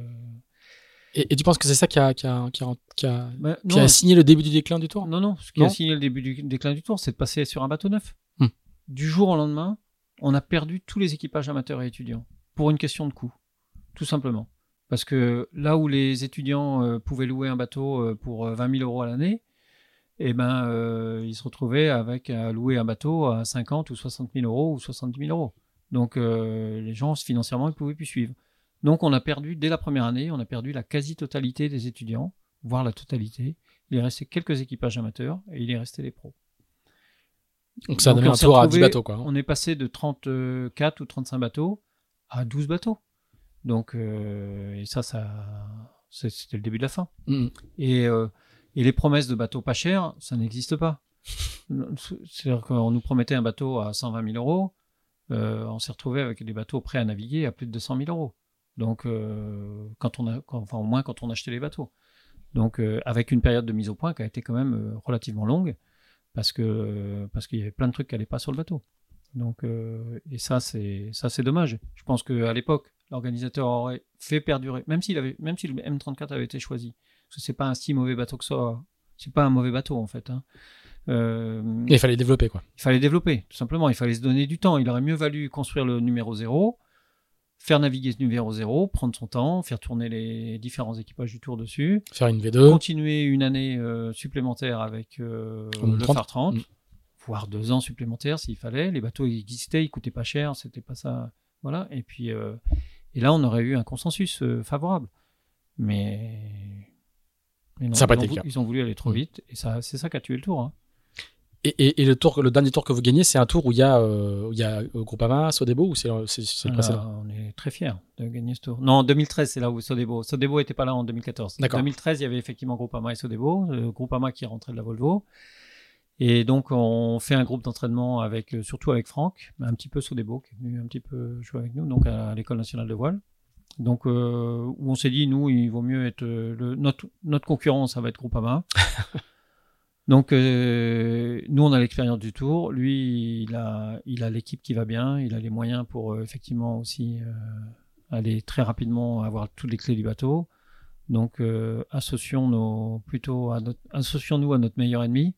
Et puis, euh, ça, c'est quand même une particularité de la voile. C'est la, c'est la fameuse compétition dont je parlais tout à ouais, l'heure. Oui, mais... Pour moi, c'est incontournable. Il faut. Euh, tu vois, Mercedes et Ferrari, ils, ils roulent pas ensemble à côté. Non, quoi. Mais parce qu'ils ont les moyens de mettre euh, mm. peut-être deux Ferrari et deux. Euh, oui, d'être, oui. d'être leurs propres concurrents, on va dire. Donc, euh, nous, on n'a pas les moyens. Mm-mm. Donc, euh, et, et à la limite, c'est peut-être pas plus mal comme ça.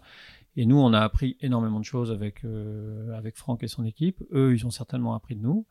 En, deux mille, en deux mille treize, ils nous ont tourné autour parce que je pense qu'au dernier moment, ils ont trouvé un petit truc qu'ils n'ont pas partagé, donc, et notamment sur les voiles, je pense. Donc, euh, parce que les voiles étaient libres à l'époque.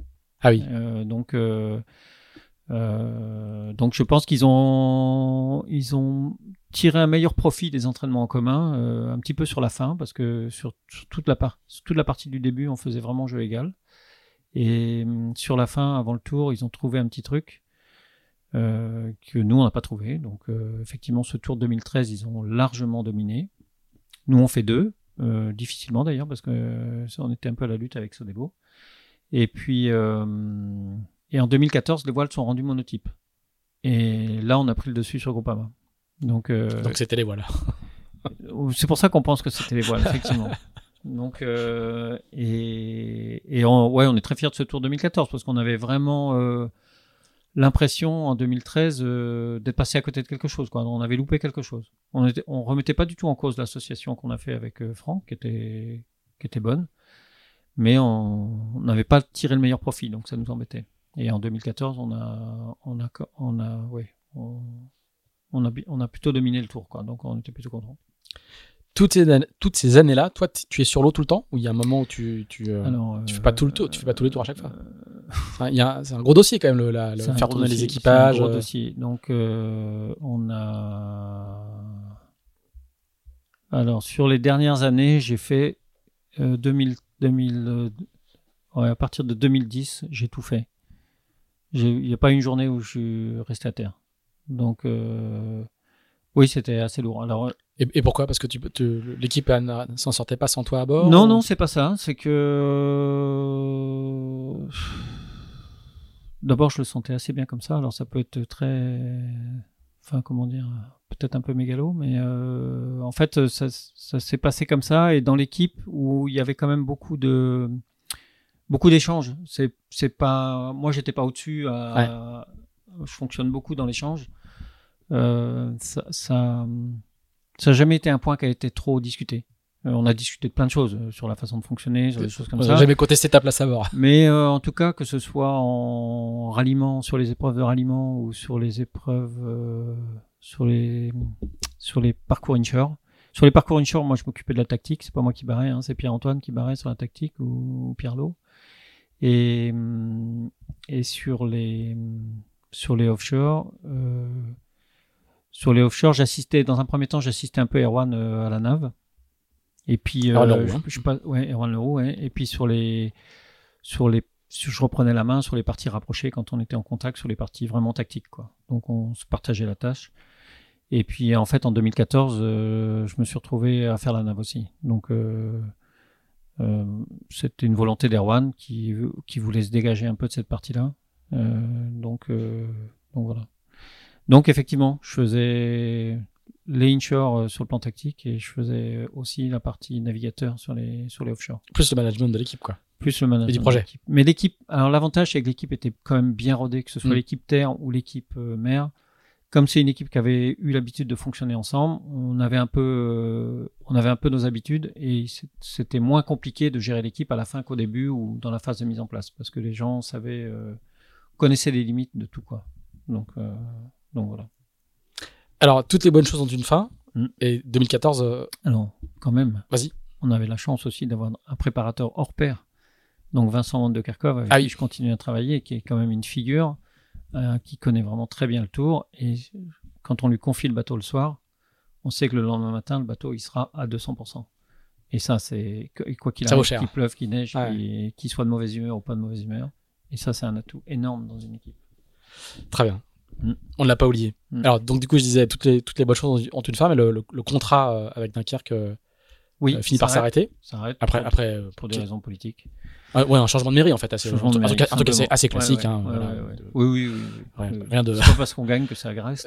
C'est... Non, non, bah, c'est, le, c'est l'univers politique, voilà. Avec des ouais, changements oui, de mairie. Ouais, voilà, ouais, il y a, des, y a plein de contrats oui. qui changent. C'est le... Oui, oui, oui. C'est la vie euh, oui, municipale. Oui, c'est la vie, oui, c'est comme ça. Mm. Euh, et toi, tu dis, euh, tu l'as déjà dit tout à l'heure, hein, tu, mm. tu, tu dis, euh, tu, tu, tu te regardes un petit peu et tu dis, est-ce que si je, je, je devais encore me sélectionner dans l'équipage, ouais. est-ce que je me sélectionnerais ? Alors, je j'ai pas dit tout de suite. C'est, ouais. j'ai, c'est ça, effectivement c'est le storytelling après, mais sur le tour, euh, c'est passé du, du M trente-quatre au Diam.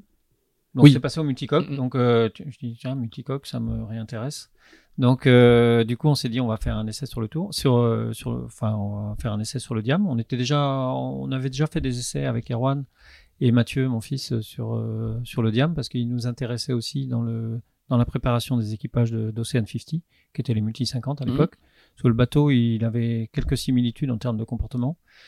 Et, et donc on avait déjà navigué un petit peu sur le bateau et puis euh, le fait de faire le tour en en, en Diam, alors c'est plus vraiment le tour, c'est autre chose quoi, c'est ouais, vraiment une série, quoi. Ouais. une petite série de de grands prix on va dire dans des villes et puis avec des convoy- avec des et il y a plus de convoyage, enfin euh, de de, de ralliement. Ralliement. Donc euh, ça dans l'esprit du tour c'était pas pas terrible mais bon. C'était le, ce qui avait été choisi par l'organisateur. Donc, jou- jouons le jeu. Moi, j'avais la chance, après les, la victoire de deux mille quatorze, d'avoir possibilité de rebondir avec, euh, avec deux partenaires. Donc, euh, monter une équipe pro avec euh, Sodebo et puis monter une équipe jeune avec euh, l'agglomération de Vannes, avec Vannes Agglo. Donc, euh, on a monté le projet Sodebo un petit peu sur les, sur les, sur les bases de Courrier Dunkerque, et on a monté euh, l'équipe jeune avec euh, Quentin Delapierre, Kevin Péponnet et Bruno Mourniac. Donc ils sont aujourd'hui euh, effectivement euh, en C L G P. Et puis, Pour les, les deux premiers, c'est, les, c'est le, la, l'ossature ouais. du, de l'équipage. Oui, qui... tout à fait. Et puis il y avait Quentin Bonroy aussi avec eux. Mm. Donc, euh... qui lui est voilier chez Norse. Qui est voilier chez Norse, ouais. Et, et, et moi, dans, cette, dans le cadre de cette préparation-là, je me blesse. Je me blesse à l'épaule euh, et je mets un temps fou à récupérer. Et donc, c'est, et ça, c'est, on était au mois de mai. Donc, euh, et c'est là où, effectivement, je me dis, euh, oula, est-ce que tu te, est-ce que tu te sélectionnes encore dans, une, dans ton équipe, quoi, euh, pour, avec un objectif de performance ? Et je dis non, je dis non, je dis non, parce que tu récupères pas assez vite, parce que voilà, l'âge est là et qu'il y a quand même des, des trucs qui font que. Donc, euh, du coup, euh, j'ai managé l'équipe et puis j'ai recruté. Donc, euh, du coup, Marie Rioux, elle est venue naviguer avec nous, Moana Véro, j'ai pris des, des spécialistes un petit peu du, du petit kata. Et, euh, et on a eu de bons résultats de façon épisodique, mais on n'a pas réussi à vraiment à bien performer sur le tour. On n'a pas trouvé la bonne formule. Donc, euh, donc voilà. Donc, euh, et moi, du coup, j'ai, j'ai, j'ai basculé de, de, du profil de navigant au profil plutôt de, à temps plein de manager et entraîner l'équipe. C'est là, c'est là que, c'est la bascule, c'est, ouais. c'est là, là qu'a eu ouais, la, ouais, la, ouais, la, la bascule. Ouais. Et tu le vis comment à ce moment-là ? Bah, je le vis, c'est toi qui choisis, je en le temps, vis plutôt bien, ouais. parce que c'est moi qui choisis. Donc, euh, l'envie de naviguer, elle est là, mais euh, le, le, le côté euh, entraînement et management de l'équipe que j'avais déjà, euh, j'avais déjà, j'y avais déjà touché un peu, que ce soit avec les, les jeunes de, du golfe du Morbihan ou avec, euh, ou avec Courrier Dunkerque, c'est déjà une, une partie du métier que je faisais. Donc, euh, donc ça ne m'a pas posé de problème majeur. Et la transition ouais. s'est faite euh, ouais, naturellement, ouais, ouais, ouais. Comme, comme, comme, comme on dit. Moi, en tant que navigant, ce qui m'intéresse, c'est de, de, de jouer pour gagner. Donc, euh, si je ne joue pas pour gagner, c'est, c'est, c'est pas naviguer qui m'intéresse le plus. Tu veux bien continuer à jouer pour gagner, mais du coup, à terre. Voilà. Ouais. Toujours la même, la même culture de la, de la perf. Mmh. Euh, comment, du coup, tu, le, le, alors le projet de, le projet de Vanaglo va finir par gagner le tour. Oui. Euh, du coup, ouais. sans toi, tu seras, tu seras, tu seras oui, plus... parce qu'en fait, le projet de Vanaglo, euh, il a été très rapidement repris en main par la Fédé. Okay. Et j'ai pas pu y faire grand chose. D'accord. Donc euh, bon, on sait pourquoi il était reprend. Ben, parce que en fait, les, c'est les, les dispositifs c'était, un projet avec, c'est... c'était un projet avec quand même des moyens assez limités. Et le, la Fédé, euh, comme euh, les, les jeunes qu'on avait mis sur ce projet-là, faisaient partie, étaient un peu dans le dispositif fédéral euh, en termes de détection et tout ça, et que la, la Fédé, elle a toujours eu une politique quand même envers les jeunes aussi. Donc ils ont mis quelques moyens sur les jeunes qui faisaient le tour. Euh, notamment avec euh, avec un entraîneur euh, enfin qui avait pas besoin de payer, qui était payé par la Fédé, avec certains moyens logistiques et tout ça, et donc ils ils apportaient quand même un bout du du financement. Donc euh, quand Quentin il m'a posé la question, il dit euh, mais la Fédé il nous propose que effectivement on s'entraîne au sein du et qu'on soit suivi par les entraîneurs fédéraux, est-ce que ça te dérange? Bah, je dis non, écoute, si ça aide euh, le projet à vivre, euh, non, il faut y aller, il faut faut y aller. Donc euh, Donc voilà, donc ça a été chapeauté un peu plus par la, par la Fédé. Et puis Quentin a pris son autonomie aussi, lui, en tant que ah, responsable de projet. Et puis à partir de là aussi, ouais, que ouais. ça accélère beaucoup pour non, lui, parce qu'il le gagne but. Le tour, il passe un Accra ah, ouais. dix-sept, puis sur la Exactement, sur le, le, le but, c'est ça aussi, hein, c'est, c'est que les gens ils deviennent aussi indépendants, hein, c'est pas de les chapeauter pour les chapeauter. Oui, hein, tout à fait. Euh, voilà. mmh. euh, est-ce que c'est à ce moment-là où tu, où tu fais aussi pas mal de, de, de, de coaching avec les, les, les Ocean cinquante, où tu vas faire un ouais, peu de... Alors j'ai fait déjà avec Yann Eliès pour la préparation du Vendée deux mille seize. D'accord, ok. Donc j'ai bossé avec lui dans la préparation du Vendée, où là j'ai découvert l'Imoca. C'est ce que j'allais dire, ouais. Ouais. Un nouveau support. Ouais. Alors qui n'était pas à Foyd à l'époque, il y avait les premiers à Foyd, mais Yann avait Keguiner, qui, qui était l'ancien Safran de Marc Guimau, donc qui était un bateau à dérive. Mais déjà, j'ai trouvé... Euh, autant ces bateaux-là ne m'intéressaient pas spécialement euh, de, de visu, mais quand on monte dedans, c'était vraiment des bateaux intéressants. Et puis... Euh, et, puis euh, et puis les Ocean cinquante, où j'ai, où j'ai navigué avec Erwan pas mal à l'époque où il a récupéré euh, Crépouahou. Donc, je naviguais avec lui.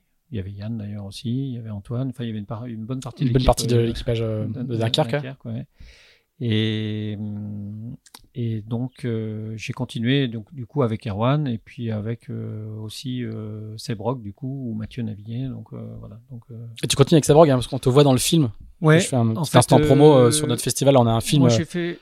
Seb, on, on te il... voit à l'arrivée quand, ouais. euh, quand le bateau revient sans, sans ouais. un bout de flotteur. Là. Ouais. Seb, il... en deux mille vingt et un, et en... sur la Transat Jacques Vabre deux mille vingt et un et la Transat Jacques Vabre deux mille vingt-trois, il m'a demandé de monter une cellule de routage. Donc c'est... Et puis, on... du coup, sur la partie entraînement, on a géré aussi quelques, quelques entraînements aussi avec lui. Et tu n'as jamais eu euh, envie de repiquer euh, euh, vers des, des aventures au large sur ces, sur ces bateaux-là? Bah, c'est ce que je disais tout à l'heure, si, mais comme je ne suis pas très bon pour trouver des moyens financiers, et si c'est pour bricoler, euh, c'est-à-dire que oui, à un moment donné, je me suis positionné un petit peu euh, sur le rachat du, du bateau de Lalou, là, le, euh, son, son premier... Euh, oui, son, pas son premier, mais le... Qui est le, euh, c'est le bateau de Thibaut chez le Camus. Euh, non, non, le précédent, le précédent encore, euh, ouais, celui que vient de racheter Merconcept, okay. l'ancien, anciennement Petit Doudou aussi. Ok, très bien. Et puis, euh, et, et il faut vraiment trouver quand même, avoir un budget quand même qui te permette de bien faire les choses, quoi. C'est, et si t'as pas le budget pour bien faire les choses, ça, ça fonctionne pas bien. T'es, tout le monde est frustré. Donc, euh, j'ai préféré laisser tomber parce que j'ai, j'avais pas la capacité à trouver de, à trouver cet argent-là. C'est un métier. C'est un métier, exactement. Mm. Euh, et aujourd'hui, euh, sur Hors-la-Baie, tu continues à avoir des, des tu, fais, tu, continues, tu continues à faire des petites piges à droite à gauche, euh, comme tu fais avec Seb ou euh, ouais, ou je le fais euh, ben, sous les couleurs d'Hors-la-Baie. Hein, mm. Du coup, euh, donc on a fait le deux mille vingt, enfin, on a fait la, donc de, la cellule de routage de, de Seb euh, pour la dernière Transat Jacques Vabre, là, deux mille vingt-trois. Et euh, Et puis, euh, et puis, et puis, euh, c'est à peu près tout parce que les, les, bah d'abord tu peux pas router de bateaux concurrents, mmh. que les autres bateaux dont, dont on s'occupe, ils ont pas le droit d'être routés, que ce soit les classes quarante ou les I R C ou les mini. Donc, euh, oui, oui, c'est tout. Ouais. Et tu continues à aller sur l'eau quand même avec les, avec ouais, les j'ai I R C, navigué pas mal quarante. Avec les classes quarante, ouais. Euh, parce que les classes quarante, alors tu, tu les suis en zone jusqu'à une certaine limite. Ouais. Après, quand il commence à y avoir de la mer, et voilà, il vaut mieux t'abord. Et qu'ils accélèrent. Ouais, ouais, c'est pas la peine. C'est en zone, tu vois rien, tu fais que t'essayer de pas tomber à l'eau, et puis c'est tout. Mais euh, il vaut mieux t'abord du bateau, c'est plus intéressant. Donc, euh, t'arrives à faire des retours qui sont meilleurs. Et dernière petite question, le, le, on parlait du Tour et du, de, de, sa, mmh. de sa, son début de renaissance, mmh. je crois que ça se développe encore cette année, oui. euh, c'est quelque chose que tu, auquel, auquel tu crois, que, que tu oui. files prêt hein. ben, en, en tout cas on croise les doigts pour que ça perdure et on, on apporte aussi notre pierre à l'édifice, c'est-à-dire qu'avec Hors-la-Baie on, on arme un bateau, là on vient de louer voilà. un Figaro. Alors on trouve que ça a du sens, en tant que centre d'entraînement on trouve que ça a du sens parce que ça va aider des jeunes aussi à, à accéder à la course au large, donc parce qu'il y a un quota de deux, deux jeunes de moins de vingt-six. Enfin, moins de vingt-sept maintenant. Et puis de, d'une fille aussi. Donc, ça veut dire qu'il faut recruter, sur les quatre personnes qui est à bord, il faut recruter à minima au moins six personnes, voire huit, dont, dont deux filles et trois quatre jeunes de moins de vingt-quatre. Donc, euh, ouais, t'es, t'es dans ton élément là, c'est le, c'est ouais, vraiment, ouais. c'est le cœur de ton savoir-faire, quoi. Tout à fait, ouais. Et donc, euh, et le, le circuit du Tour, dans son, dans son jus, enfin, tel qu'il renaît, on pense que c'est vraiment euh, une bonne façon de former les jeunes aussi à la course au large. Oui, parce que ça manque. Ça manque. Hein, les, bo- les, les bords de rappel ouais. euh, la nuit, euh, ouais, ouais, apprendre puis, à reconnaître euh, les phares. Sur, ça, euh, sur un bateau en équipage, ben là, un équipage de quatre, on va former quatre personnes, plus les, on va, on va dire le banc de touche qui vont quand même aussi naviguer. Donc, euh, on forme du monde, alors que sur un Figaro ou sur un mini, eh ben, par bateau, on forme une personne. Mm-hmm. Donc, euh, du coup, on multiplie un petit peu les expériences. Donc, ça, c'est plutôt bien. Que le fait d'avoir choisi le Figaro trois, moi je trouve que c'est vraiment une très très bonne chose parce que le bateau il existe, il est monotype avec une monotypie qui, est, qui a l'air plutôt bien gérée, donc il y a pas, il y a peu de différence entre les bateaux, enfin pas en tout cas de, de bricolage euh, interdit. Et puis euh, et puis les gens qui se destinent à la course au large, au moins en France, ils ont quand même des visées sur le solitaire à un moment ou à un autre. Donc euh, quand ils sortiront d'une ou deux saisons en, en équipage. Bah, ils connaîtront déjà le bateau et toutes les ficelles du bateau. Donc, je pense qu'on peut gagner énormément de temps. Donc, euh, nous, en tant que centre d'entraînement, on, en, on a vraiment envie de jouer le jeu. On croise les doigts pour que le, l'organisateur il trouve vraiment aussi les moyens de faire perdurer l'épreuve et que, que cette épreuve, elle, est, elle retrouve un peu l'aura qu'elle avait dans, par le passé. Enfin, en tout cas, sa mission, entre guillemets, formatrice. de format, mmh. formation, elle, elle, est, elle est réelle. Et il faut, les centres d'entraînement, il faut qu'on joue le jeu. Parce que c'est les, les coureurs, ils passent aussi par nous. Donc... Euh, Donc voilà, donc on a loué un bateau, on a loué le bateau d'Erwan Odraoulec, on a fait les premières navigations euh, là cette semaine ici à Lorient. Donc le casting a débuté ?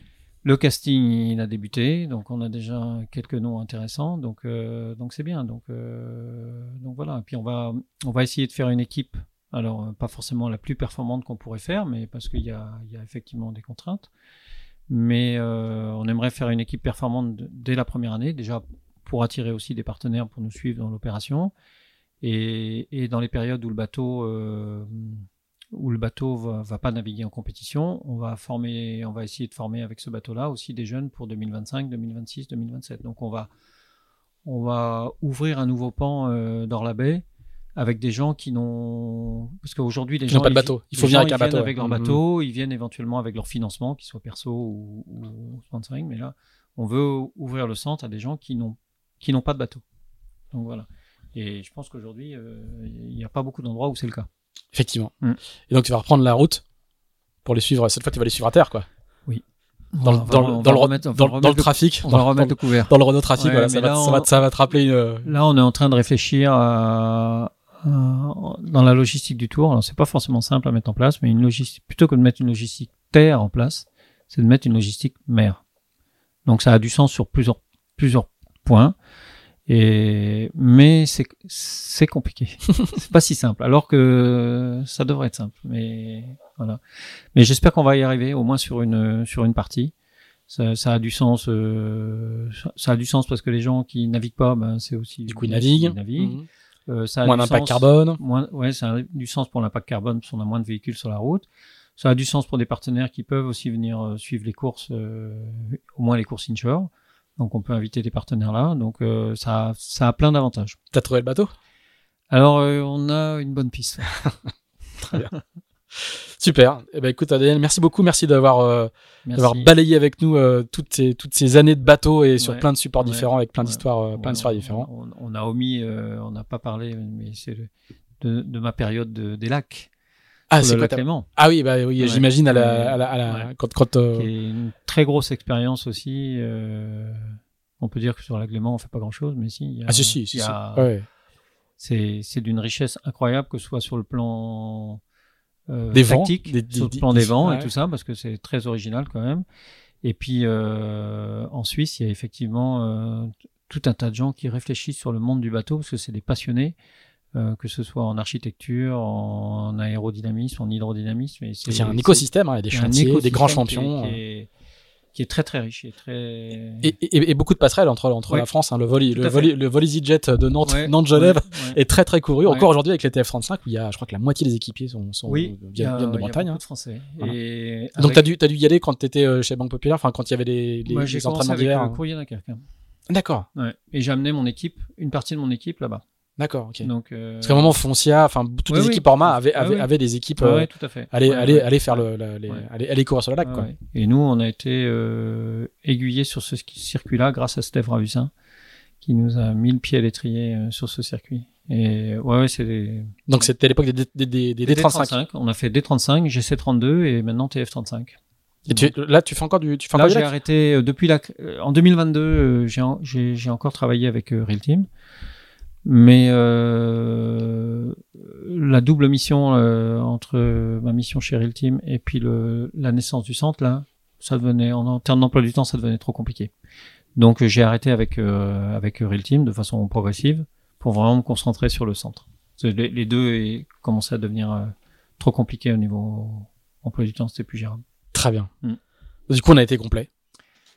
Voilà. Enfin, il y a peut-être encore des, non, des, non, des parties bon. qu'on n'a pas, qu'on n'a pas balayées, mais euh, c'était, c'est, une, c'est encore une carrière dans, très dense et très riche. Et puis surtout, euh, c'est presque la seule conclusion à chacun, chacun de ces épisodes, c'est l'éclectisme, oui. le nombre de supports et le nombre d'aventures ouais, différentes. Ça, c'est euh... hyper important pour, euh, pour progresser, je pense. Et puis, euh, c'est bien de, de, d'aller un petit peu dans toutes les séries, mais à condition de s'y investir aussi. Pas que. Pas picorer. Faire... Ouais, ouais. Voilà. Mais de s'investir un peu pour euh, vraiment en tirer le meilleur à chaque fois. Très bien. Bah, ça sera le dernier conseil du coach. Un dernier mot pour finir cet entretien. Je voulais adresser un grand merci aux personnes qui m'accompagnent au quotidien et notamment ma compagne Nathalie. Il faut beaucoup de patience pour accompagner les gens qui, qui sont passionnés. Et on sait que sans eux, rien ne serait possible. Donc, un vrai, vrai grand merci. Merci beaucoup, Daniel. Merci, Pierre-Yves. Merci à vous. Merci à vous de nous avoir suivis jusque-là pour ce nouvel épisode. Merci. Salut. À bientôt.